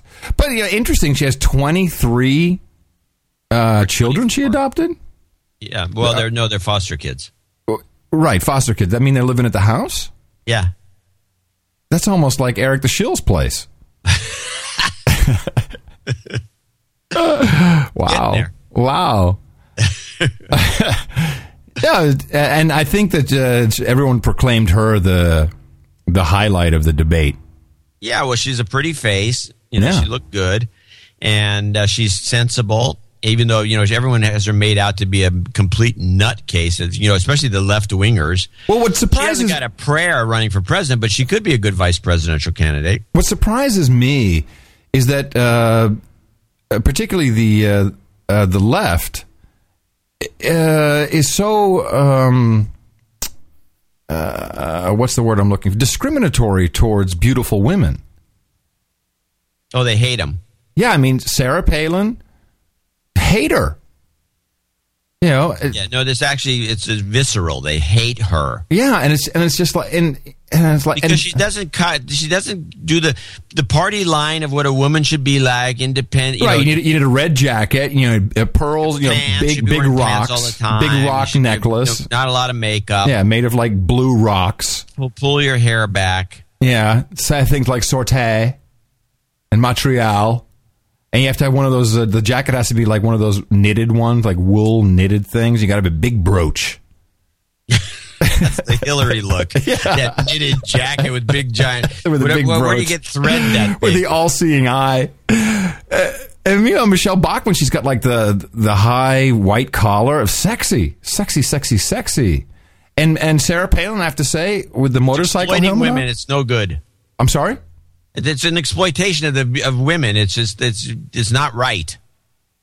Well, but but they're doing it themselves. They- they- Well, they're, they're stooges for men, evil men. oh, really? I think they're just beautiful women who uh, are smart. Oh, I think you've got it all wrong. Oh, really? I got it wrong. It's just it. it I'm just um uh I'm the blood is rushed away from my head. Is that it? Yeah, that's I can't it. That's think. what it is. Yeah, you're probably right. Whatever the case is, the uh, she would be a good vice president, I think. But that you know, the thing is, they always want to balance the ticket. Ooh, let's balance the ticket, and when they balance the ticket, but they put her in, it's not really going to. Is it? Gonna, they, they think it might draw some more conservative voters. The conservative voters are going to come out in droves, no matter who they run. Right. So they don't need to draw the conservative voter, and they're not going to get any women specifically to vote for Michelle Obama, especially because the women who are politically active are generally Democrats who would vote for a woman just because she's a woman, the way a lot of blacks vote for a black just because he's black. Yeah, which is not going to happen this time around, by the way. Oh, you I know, you know who I spoke to, John? Did she call you? They're I, s- gonna only they're gonna lose some, but they're not gonna lose all the blacks. That's for sure. I spoke to Maggie. Oh, I need to talk to her. Yeah, she wants to call you. So she uh, she beat cancer. Oh, good for her. She beat it. Yeah, and she, and she called Well, me she up. got out of the office. She she called me up, and uh, and it was so lovely to speak with. Maggie was uh, executive assistant uh, and basically mom around the office. She's uh, she's a little. What is she? Maggie's like uh, sixty, I think. Ah, something like that. A beautiful, beautiful black woman, just incredibly, just an awesome person. Yeah, she can get very annoying, but kind of like any Executive secretary type. yeah, but and she can get annoying, but but that's kind of what what her job description was. Not for me, but for other executives. And uh, anyway, so I really missed her, and I called a couple times. I hadn't heard, and I really feared the worst. And you know, she's she's it actually wasn't esophageal cancer; it was lung cancer, and they were able to cut away a piece of her lung, like a little little teeny bit, and she's good and she's cancer free. And uh, but she's still loving Barack, man. Oh yeah. Because that's what I used to argue with her all the time. And she's like, at first of all, she called me a Republican. I'm like, hey, hey, was that radiation gone to your head? You nuts? I'm not for. I'm not a Republican or Democrat. Not for any of these stooges. And it's like, look at your guy. He's done nothing. And she's like, oh, you got to give the brother man a chance. I'm like, Maggie, please send me uh, the forwards of your your email. She's on the the email list, the big list. You know, the one that uh, the black only list, and she's going to forward me some stuff. Um, but anyway, so side note. But I was really happy. She wants to talk to you too. She's going to call you. Good. She said. I, I, I gave her your number. I guess she had lost it. Great executive assistant. lost the number. Uh, so um, we're still awaiting uh, use of, uh, well, I guess it's 107 40. The president will be uh, entering Syria, uh, whether we're going to do a no fly zone or bombing or whatever. And uh, the saber rattling is uh, continues. Uh, the press secretary uh, earlier this week sent out a statement. The Syrian government's offensive in northern Syria has created a humanitarian crisis. That's just before we get to catastrophe on the level, and then we get to outrage. The United States calls the Syrian government calls upon the Syrian government to stop this violence, give the International Committee for the Red Cross immediate, unfettered access to this region to care for the needs of wounded individuals, detainees, and internally displaced civilians. Syrian leaders have no excuse for denying humanitarian assistance by a neutral body like the International Red Cross. If Syria's leaders fail to provide this access, they will once again be showing contempt for the dignity of the Syrian people. We will steal your money and bomb you. And uh, so that if that isn't proof enough for you, Angelina Jolie is going to be visiting Syrian refugees in Turkey. Why? Well, she's the United Nations uh, humanitarian crisis ambassador. It- It's her job. She's a celebrity ambassador. So, uh, yeah, so What's what it she going to accomplish? Let- Answer some questions here. Answer the question. What's Oh. it going to accomplish? It's going to make you feel good about us bombing Syria. That's, that's what she did with Libya. She did that. It's it's the same script. There's nothing new. So we did the exact. By the way, uh, I have a report here. Where was this report? Uh, I now I'm not too sure about. This is uh, could be sketchy, but NORAM intelligence, whatever that is, European and Middle Eastern intelligence sources report that U.S. military ho- helicopters launched an extremely rare attack Sunday on Syrian territory close to Damascus. According to these intelligence sources on the ground, some of the helicopters landed and troops exited the aircraft and fired on buildings. Monday, the United States dispatched the amphibious assault ship, the USS Bataan, uh, on the Syrian shore. Heavy military, marine, and air traffic also noted on the Adriatic and Black Sea for the past three days. Concentrations of such large marine and air forces next to Syria's, Syria's borders show the United States is preparing for the possible invasion of Syria and subsequently Lebanon. Now, this is stuff that gets sent to me, you know, like PGP encrypted stuff. So I, you know, I don't know. Uh, Lebanon? Syria and Lebanon, yeah. Well, wasn't that on the list? I don't know. You still have the clip? We need to play that clip again. Yeah, um, yeah. Of course, I have it, um, but I wasn't. You know, I have what I need to do is I need to uh, set up a, a folder that's just open all the time when you call for stuff like that. But With it's the hard. evergreen clips. Yeah, but it, I mean, what would what would we put in there? I mean, there's so much. No, there's not that many. We got Obama talking about we're going to be out in days, not weeks. Yeah, I got that, one. That's going to be good for the next five or six Well, we'll years. play that one for a second. It is U.S. policy that Gaddafi needs to go. But let me emphasize that we uh, anticipate this transition to take place in a matter of days and not a matter of weeks. There you go. So we got that one. Classic, and that, that could, that'll be good for the next. I, I give it four years, five years, maybe. Really, you think that long? You think we're going to be bombing them? Bogged down for the next few years? Well, that's possible. Really? And then we have the clip when he said we're going to, the first thing he's going to do is get us out of Gitmo. And the first thing he does when he's president is going to get us out of Gitmo. First Yeah. thing. And then the other thing was he's going to get us out of Iraq, and you can take that to the bank, and he hasn't done that either. And then we have General uh, Wesley Clark. There About 10 days after 9 11, I went through the Pentagon and I saw Secretary Rumsfeld and, and Deputy Secretary Wolfowitz. I went downstairs just to say hello to some of the people on the joint staff who used, used to work for me. And one of the generals called me and He said, Sir, you got to come in. You got to come in and talk to me a second. I said, Well, you're too busy. He said, No, no. He says, "You- We've made the decision we're going to war with Iraq. This was on or about the 20th of September. I said, We're going to war with Iraq. Why? He said, I don't know. He said, I guess they don't know what else to do. So uh, I said, Well, did they find some information collect, connecting Saddam to Al Qaeda? He said, No, no. He says, There's nothing new that way. They've just made the decision to go to war with Iraq. He said, I guess it's like we don't know what to do about terrorists, but we've got a good military and we can take down governments. And um, he said, I guess if, if the only tool you have is a hammer, every problem has to look like a nail. So I came back to see him a few weeks later, and by that time we were bombing in Afghanistan. I said, Are we still going to war with Iraq? And he said, Oh, it's worse than that. He said, He reached over on his desk, he picked up a piece of paper, and he said, I just. He said, I just got this down from upstairs, meaning the Secretary of Defense's office today, and he said, This is a memo that describes how we're going to take out seven countries in five years, starting with Iraq and then Syria, Lebanon, Libya, Somalia, Sudan, and finishing off Iran. There you go, Lebanon. You're right. It's in there. So that's the paper. So we know what's going to happen. Just, Yes, and then Sudan and Somalia. Sudan, yeah. Well, we know and Sudan the, is the, coming. The Libya thing was not in that order; it came in earlier, and I think that would somebody jumped the gun. yeah, someone, someone uh, like like dropped a line or something. And uh, Crap! I can't believe you did it out of order, douche. You idiot! now, now we're gonna have to do now gotta do it all over again. Oh, jeez. Now we got to go to the United Nations and get get get get Rice on the phone with her pantsuit. and on the phone. That's the kind of woman they like, Susan Rice. You know. Yeah, well, and Those big- Powers is those, the other. Those big, those big wide, wide uh, pants.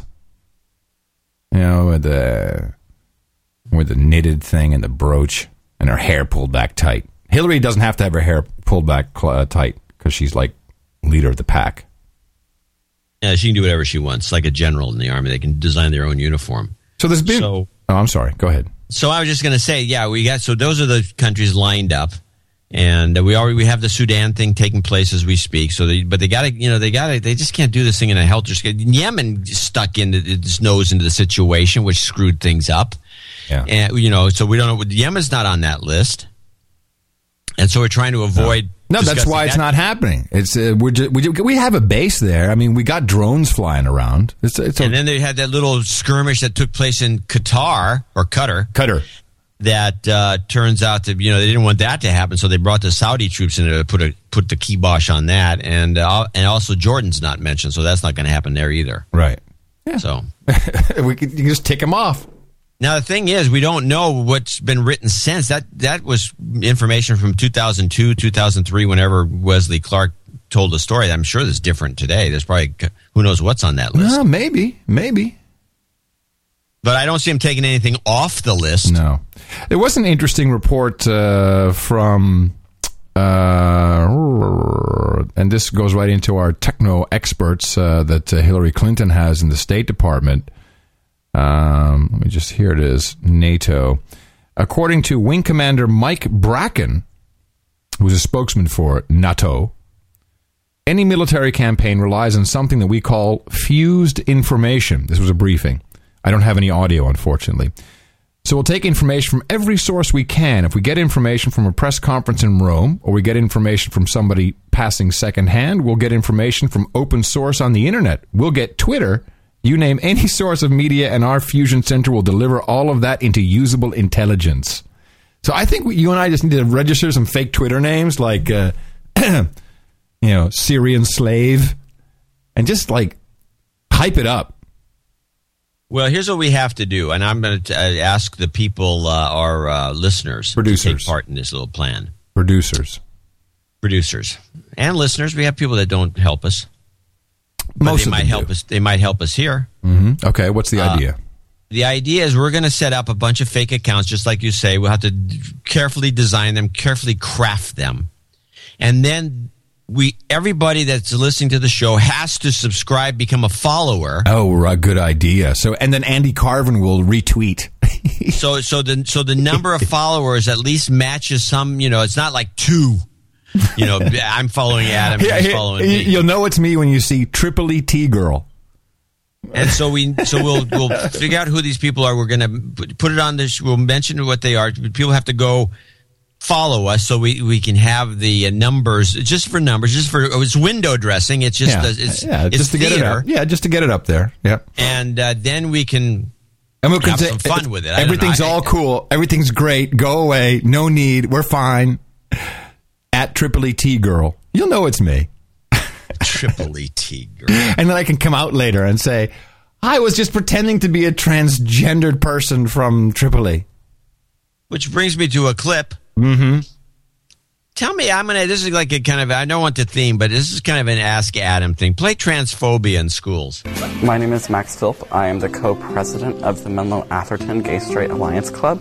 The organization fights homophobia and transphobia in schools by empowering youth. What is transphobia? Hold on, hold on, hold on, hold on, hold on, hold on. You got you got to do it properly if you want to do it at all. When Nancy Dvorak's got a burning question, what should we do? Ask Adam. Yes, it's time for Ask Adam. Everybody, John, you have a burning question. So you got a a, a, a uh, fifteen year old. Now, are you telling me that there's trans? uh, By the way, the the word phobia, whether it's uh, homophobia, transphobia, phobia means fear of, and I don't know that people are sitting around fearful. They if somebody hates gays, they're not phobic. They hate gays. They're bigoted, or they're they're you know some. There's got to be a better word, but anyway, Yeah, the assholes. It's a pet peeve. Yeah. But transphobia. Now, are you telling me that there's transgender kids in high school? And if that's the case, who gave them the operation? Who's giving them the hormones? Is this like child abuse? I mean, it doesn't make any sense. Let me listen to the clip again, and I will answer your question. I, I do have the answer to this. My name is Max Philp. I am the co-president of the Menlo Atherton Gay Straight Alliance Club. The organization fights homophobia and transphobia in schools by empowering youth. Okay. Now, was this in California by any chance? Duh. Okay. Uh, I can answer this question, and we actually uh, discussed this because this month, John, as you know, is uh, National Gay, Lesbian, uh, Transgendered Month, as uh, proclaimed by uh, our president. Let me get the official title of it, actually. I have it here. I'm going to whitehouse.gov. Uh, lesbian, gay, bisexual, and transgender Pride Month. And it is the law in California, the law that schools have to uh, touch on this subject and teach kids about uh, lesbian, gay, bisexual, and transgenderism. And that's why this is being propagated because it is the law in California, in the California educational system, maybe other states as well, uh, that they have to teach uh, that there are uh, people who have other um, uh, sexual preferences, or not just sexual lifestyle, whatever you want to call it. And that's why this is being Advertising. propagated. advertising, sexual advertising. And that's why uh, that's why you, you caught this clip, not because I that probably is not. Uh, well, I'm sure there are kids who are confused in school and feel like they're in the wrong body, and the, and they may later transgender, uh, partially or completely. I mean, that that's completely possible. And it's not that I uh, disagree with. Uh, I think everyone should, you know, I think it's great that we can live in a society where these things are discussed and it's cool. Um, but you know, it's like where does it end? Of course, is the question. You know, we can have like uh, we need a sensitivity. We need uh, Tourette National Tourette Pride Month for you. For me, yeah. So uh, you know, the guy who like screams expletives and uh, and twitches around, you know, it's a condition. I was on an airplane where a, a, a real full blown uh, cussing type Tourette's, which is not that common. no. But the but I and I hate to say this, but I can I think I can because you have because uh, you, you, thought it was funny. I'm sorry yeah. for feeling that way. Yeah, but it okay? is, it, you just want to go up to the guy like, I know, I know. But when we, we we do recognize each other, you know. So so the guy, oh, I bet you do. We do, and we like, hey, how you doing? so the guy comes on the plane cussing like a just you know with that crazy bubble, just cussing like crazy, and they threw him off the plane. Of course, well, I, I felt far. They threw him the off guy. the plane because of that. Yeah, I thought it was bad that they threw him off the plane. I think so. What? Incredibly bad. Everyone anybody. understands that he's got Tourette's. This, I'm outraged. I was outraged. Wait a minute, it was terrible. He seemed like a nice guy, except for all the cussing. Yeah, but that's funny. There must be a tran. Oh, let's see, Tourette. There must be a Tourette society. Tourette. Oh, there's got to be, yeah. Society. Let's see what the. Oh. What's interesting about Tourette's? The book of knowledge. Is that a lot of them are neat freaks. Yeah, that's not me. I don't have that. Uh... I don't know that you're not a neat freak. No, I'm not a neat freak. Uh, CDC features Tourette syndrome on its website to mark. Oh, Tourette Syndrome Awareness Month. Well, here you oh, go. There you have it. Oh, hold on. When is it? When's Tourette Awareness uh, Tourette Syndrome Awareness Month? When is it? When, when, when? How come I don't see it? Uh, hmm. It's a very confusing page. Makes you want to curse. Tourette syndrome is a condition that affects the nervous system, causing people to have movements and vocalizations that they cannot control. Learn more about TS, ooh, now it's TS, and CDC's work to better understand it. Wow.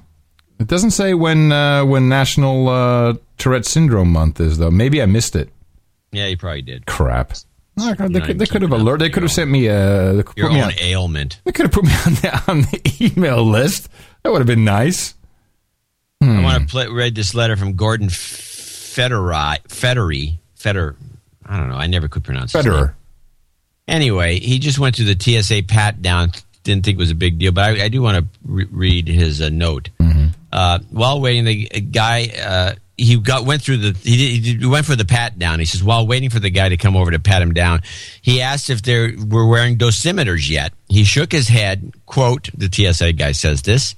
No, I know people in the industry who won't go within ten feet of that thing. they say it's like a cell phone radiation, but I don't believe it. Yeah, and so." So he's noticing, which is essentially the exact same wording. He's wondering if there's TSA union, union pro union guys, or they have their own talking points. They don't have a union. They don't have it. They're not I know, they're but not there's, there's guys that want to form one. Right. And that would be a talking point. And by the way, we did send out a talking points memo some months back on this situation, and I hope people out there uh, re- read their email and picked up on that and used the, the, the points we make in there about what to do when you get to the uh, to the scanner. Um, the FBI has uh, issued a terror warning. Um, approved by the Director of Intelligence Section, Chief Counterterrorism Analyst, Analysis Section. Uh, this is uh, SACs. I'm not sure what SACs are. Anyway, the FBI Intelligence Bulletin has been approved for you to share with state, local, and tribal partners. So I guess uh, I qualify. Uh, this is from the 8th of June. You qualify. I'm a tribal partner. And what? Yeah, the Tourette tribe. TT. Never heard of them? No. We have our own month, you know. 8th of June 2011, jihadist web forums list heads of government, industry, and media as targets. Hey. This FBI intelligence bulletin is intended to provide information, blah, blah, blah. Targeting of public figures. In response to the June 3rd, 2011 video featuring U.S. person and senior AQ media propagandist Adam Gadahn, was an American, in which he encourages acts of individual, individual jihad. Members of several extremist web forums posted names of companies and its leaders to target. Oh yeah, Yeah. Who's targeted? Did you find it? Did you find the website? Did Of course not. No, of course not. They don't link to it or It's anything. bull crap. Then Well, it's not really because then later we can say, well, we warned him. So I, I would hate to be a, a media leader. You, you can get, you know, you can get what's like a media leader? I don't even know what that like means. Rupert Murdoch. Uh, how about Don Lemon? Don Lemon could be a media leader. No, he's not. yeah, well, it would make a good li- O'Reilly. Anybody? O'Reilly's coming closer. Yeah. Well, those guys, those guys are always, you know, they're they they they they have uh, bodyguards, I believe. What a life. Um, so a couple of things I found which are rather interesting. I think I figured out this um, this "don't go to college" meme. Yeah. Yeah, and, and it, it stems from unbelievable.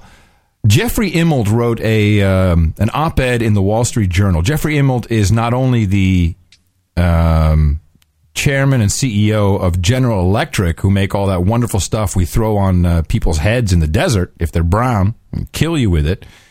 Uh, but he also uh, he chairs the president's uh, Economic Jobs Council. And uh, he says, you know, we have to train workers for today's open jobs. There are more than 2 million open jobs in the United States. Did you know this, John? 15 million unemployed, yet for some reason, there's 2 million open jobs. And this is because, according to Jeffrey Immelt, because in, in part, employers can't find workers with the advanced manufacturing skills they need. The private sector must quickly form partnerships with community colleges vocational schools, and we don't have vocational schools anymore, and others to match career training with real world hiring needs. Now, this is why the because the president, you know, he just does whatever corporations tell him to do. So Immelt went to Obama and said, or to, probably to uh, what's that woman's name, the Iranian, who uh, his handler. Yeah, it's your buddy. I hate her. You, you should Yeah. know her name right at the top of your. You I know. uh, uh, Valerie Jarrett. Valerie Jarrett. Thank you. My Tourette froze my brain. Yep. Yep, that's what it is. And uh, said, I, you know, I, I need workers. So uh, let's uh, give all our community college people a badge, a certification, a badge, so they can go work in the factories. And he's out propagating the message. encouraging private sector hiring. This just after the New York Times just passed this past Friday reported that since the recovery began, businesses have spent just 2% more on hiring people while at the same time spending 26% more on equipment. So why at a time when corporate America is enjoying record profits This, by the way, is Ann Curry in the same hot outfit sitting down with the president interviewing him.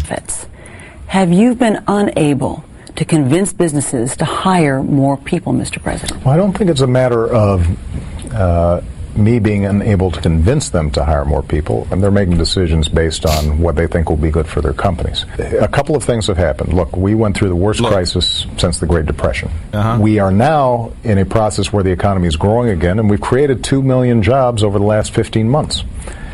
But it's not as fast as it needs to be to make up for all the jobs that were lost. The other thing that happened, though, and this goes to the point you're just making, is there are some structural issues with our economy where a lot of businesses have learned to become much more efficient with a lot fewer workers. You, you see it when you go to a bank and you use a, an ATM. You don't go to a bank teller, or you go to the airport and you're using a kiosk instead of uh, uh, checking in uh, at the gate. So, uh, all these things have created changes in the Yeah. So uh, you don't have a job because of the ATMs, apparently. Yeah, this has been all over the the, the right wing guys. Oh, really? They're doing and that? They're pounding it. It's idiotic, and you know the guys. The guy, if he's going to bitch about something, why does he complain about the fact that they're charging you fees when these things were put in to save money and save, you know, save the bank money, and they should be giving you money to be using them. They don't do that. Well, also, And- uh, th- there's a and by, by the way, wait, let me just get one Sure. more thing. He says 2 million jobs in 15 months. The necessary replacement rate on the job market, in other words, people entering the job market on a month to month basis, is 150 to 160,000 people, which means you need that many jobs just to go to zero. Yeah. If you multiply 15 months times 160,000, which is the, just the replacement, not the replacement, but just to pick up the new, the slack, it, it, it turns out to be a wash. There's no increase in jobs. It's bull crap. Yes. And this is why uh, another executive order was put out this week establishment of Select USA initiative. And this is where, and there's going to be a lot of money available for this business investment in the United States by both domestic and foreign, firm, foreign firms. Whether in the form of new equipment or facilities or the expansion of exi- this is for totally for GE by the way this whole executive order expansion of existing facilities a major engine of economic growth and job creation in other words we need more factory workers as a place to do business, the United States offers a hardworking, diverse, and educated workforce, strong protection of intellectual property rights. Right. That's right. Send you to jail. Relatively low taxes, highly developed infrastructure, access to the world's most lucrative consumer market. Invest now. We'll help you. We'll pay for it. You watch GE. You watch them. They're getting money. Yeah, that's what they they have. Pisses to, me the off. company is Yeah. almost you know just you take a look at their books. It's like that's a wash. And by the way, this they're slipping in the copyright thing and some of these other things to Nasty, whatever you nasty, do illegal. is nasty. classic. Things have gotten so bad you can't not do something that's illegal. I mean, you're basically it's like Russia in the 50s and 60s where everything you're just basically breaking the law at any time they can go after you. Play the wanted clip. Oh, you caught me off guard, man. You mean wanted for DL? That's the one. Time for quick hits. Titans wide receiver Kenny Britt is wanted by Nashville police for allegedly making inaccurate statements on his driver's license applications. Hey, you you you don't have brown eyes. What are the, what's the exact? What did he lie about his height? I have no idea what is on a driver's license application Hair, that you could eye make an- color, an, accurate height. statement. Yeah. What's on there that, that if you, you it would be inaccurate? Is he? A, it's your address? Is he your- a I mean, basketball what is player? there? Is he a basketball player? Yeah. He lied about his height. or weight. Yeah, one of the two. I think I might have the clip of the day though. This I picked up from. Uh, this is the president. Uh, I'm sorry, just uh, for some reason I got a lot of president clips.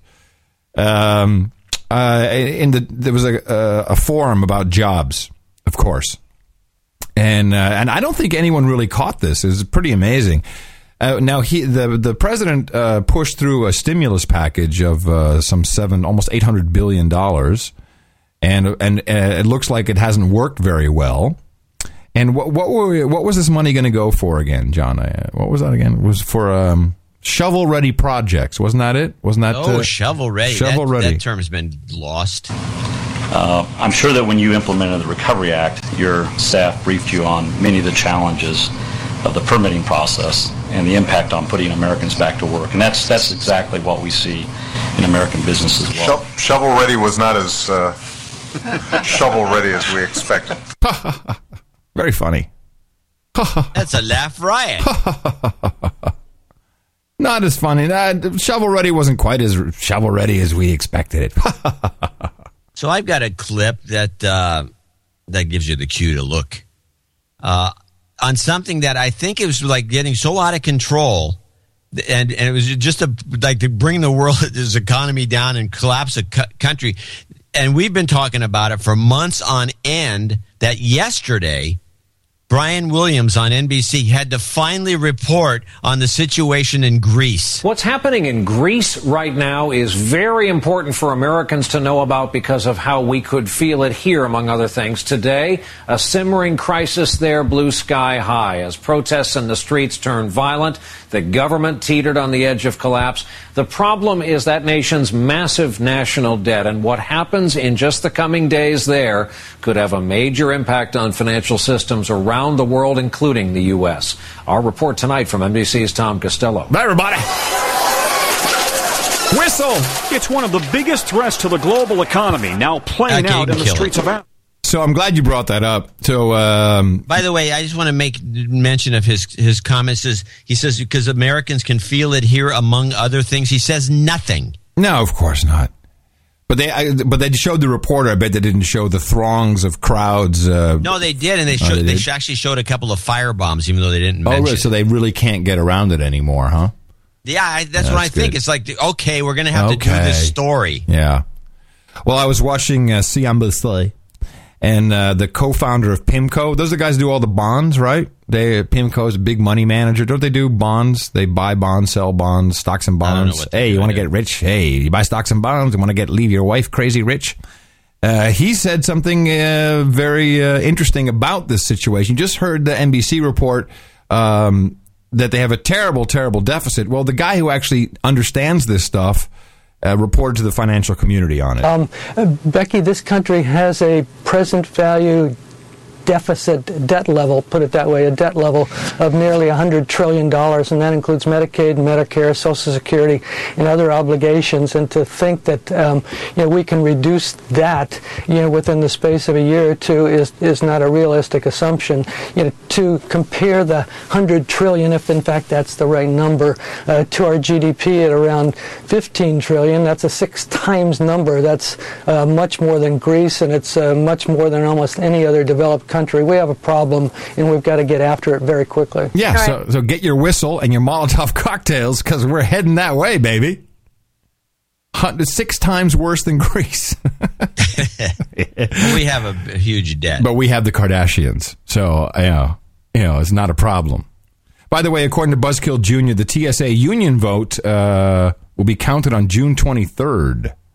Yeah, and I, I can assure you that it's going to vote for a union unless Yeah, they, but I don't know how they're going to get around no it. collective bargaining though. They'll have a union with no collective bargaining because they don't want to, you know, have the price rolled out of control. They don't want to have these guys actually ask for those dosimeters. I don't think so either. I think that I think there's probably a lot of radiation coming off of those things. Meanwhile, stuff to uh, look out. I got two more topics. Stuff to look out for is uh, the uh, nuclear reactor in uh, Missouri.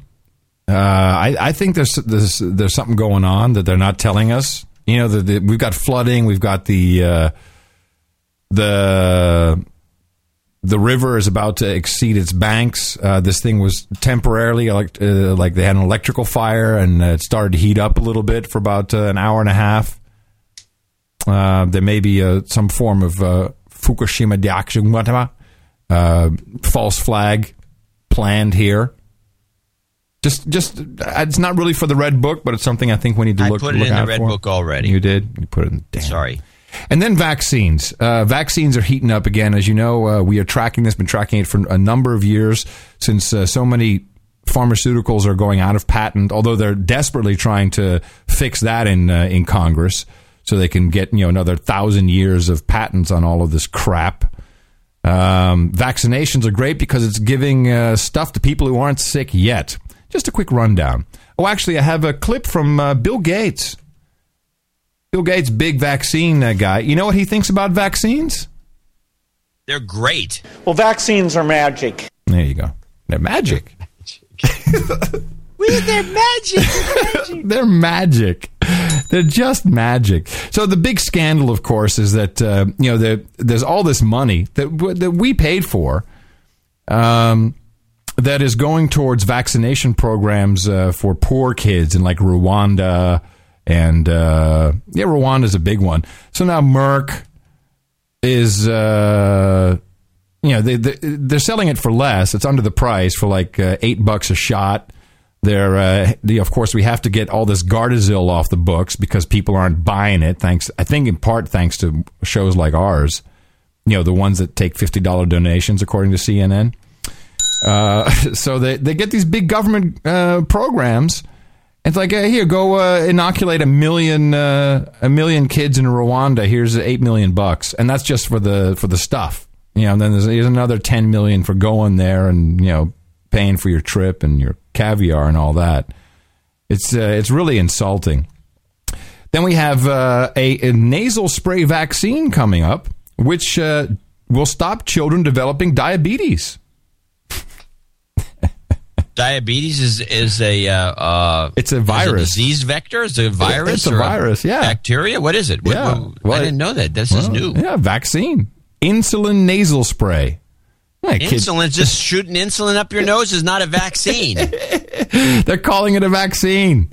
Everything's a vaccine. Hey, baby, come here. I got a vaccine for you. I guess our show's a vaccine then. In a way, it is. Um, then we have the rotavirus vaccine. And this one, uh, this is from, we have a, one of our producers. If you have never not seen it yet, noagendanewsnetwork.com is really good. We have uh, over 120 producers now uh, getting stories from all over Gitmo Nation. If you want to join, just send me. Please don't send me stories with N A N N. Like here, you can post it. No, no, you have to post it. Okay, I will gladly set you up with an People account. doing that to you? Oh, they don't get it. Some people just don't get it. Like, oh, eh, I heard something about News Network. Yeah, here, post this on it. And they send me 20 stories. No, no, no. The point is, you can post it for all to share, and then you can help out. This is distributing the workload. Uh, one of our producers is in Vietnam. Seven year old girl from Prey Veng province died on Tuesday. This is the 14th victim of bird flu. Oh, we got the bird flu thing cranking up again. Mm-hmm. So it's uh, yeah, it is cranking up. They're working on it. I had another interesting story from uh, just uh, under the category of elites. Might as well mention that. I like the I like it when I get stuff from Vietnam. How often will you get news from Vietnam from someone who's actually on the ground and lives there? Yeah. Yeah, that's pretty cool.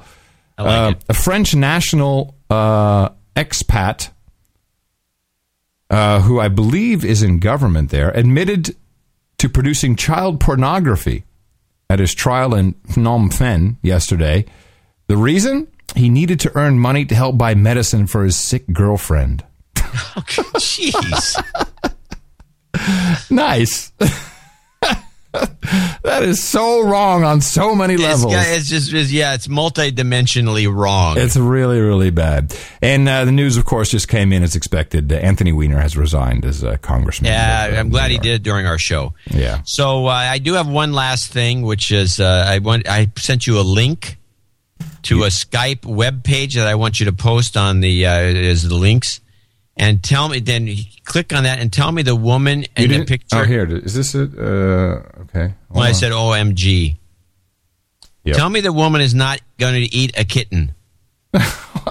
Hold on, Uh, because I have Skype on the on the PC, it has to like I click on the link and it gives me a nice little thing that's spinning around.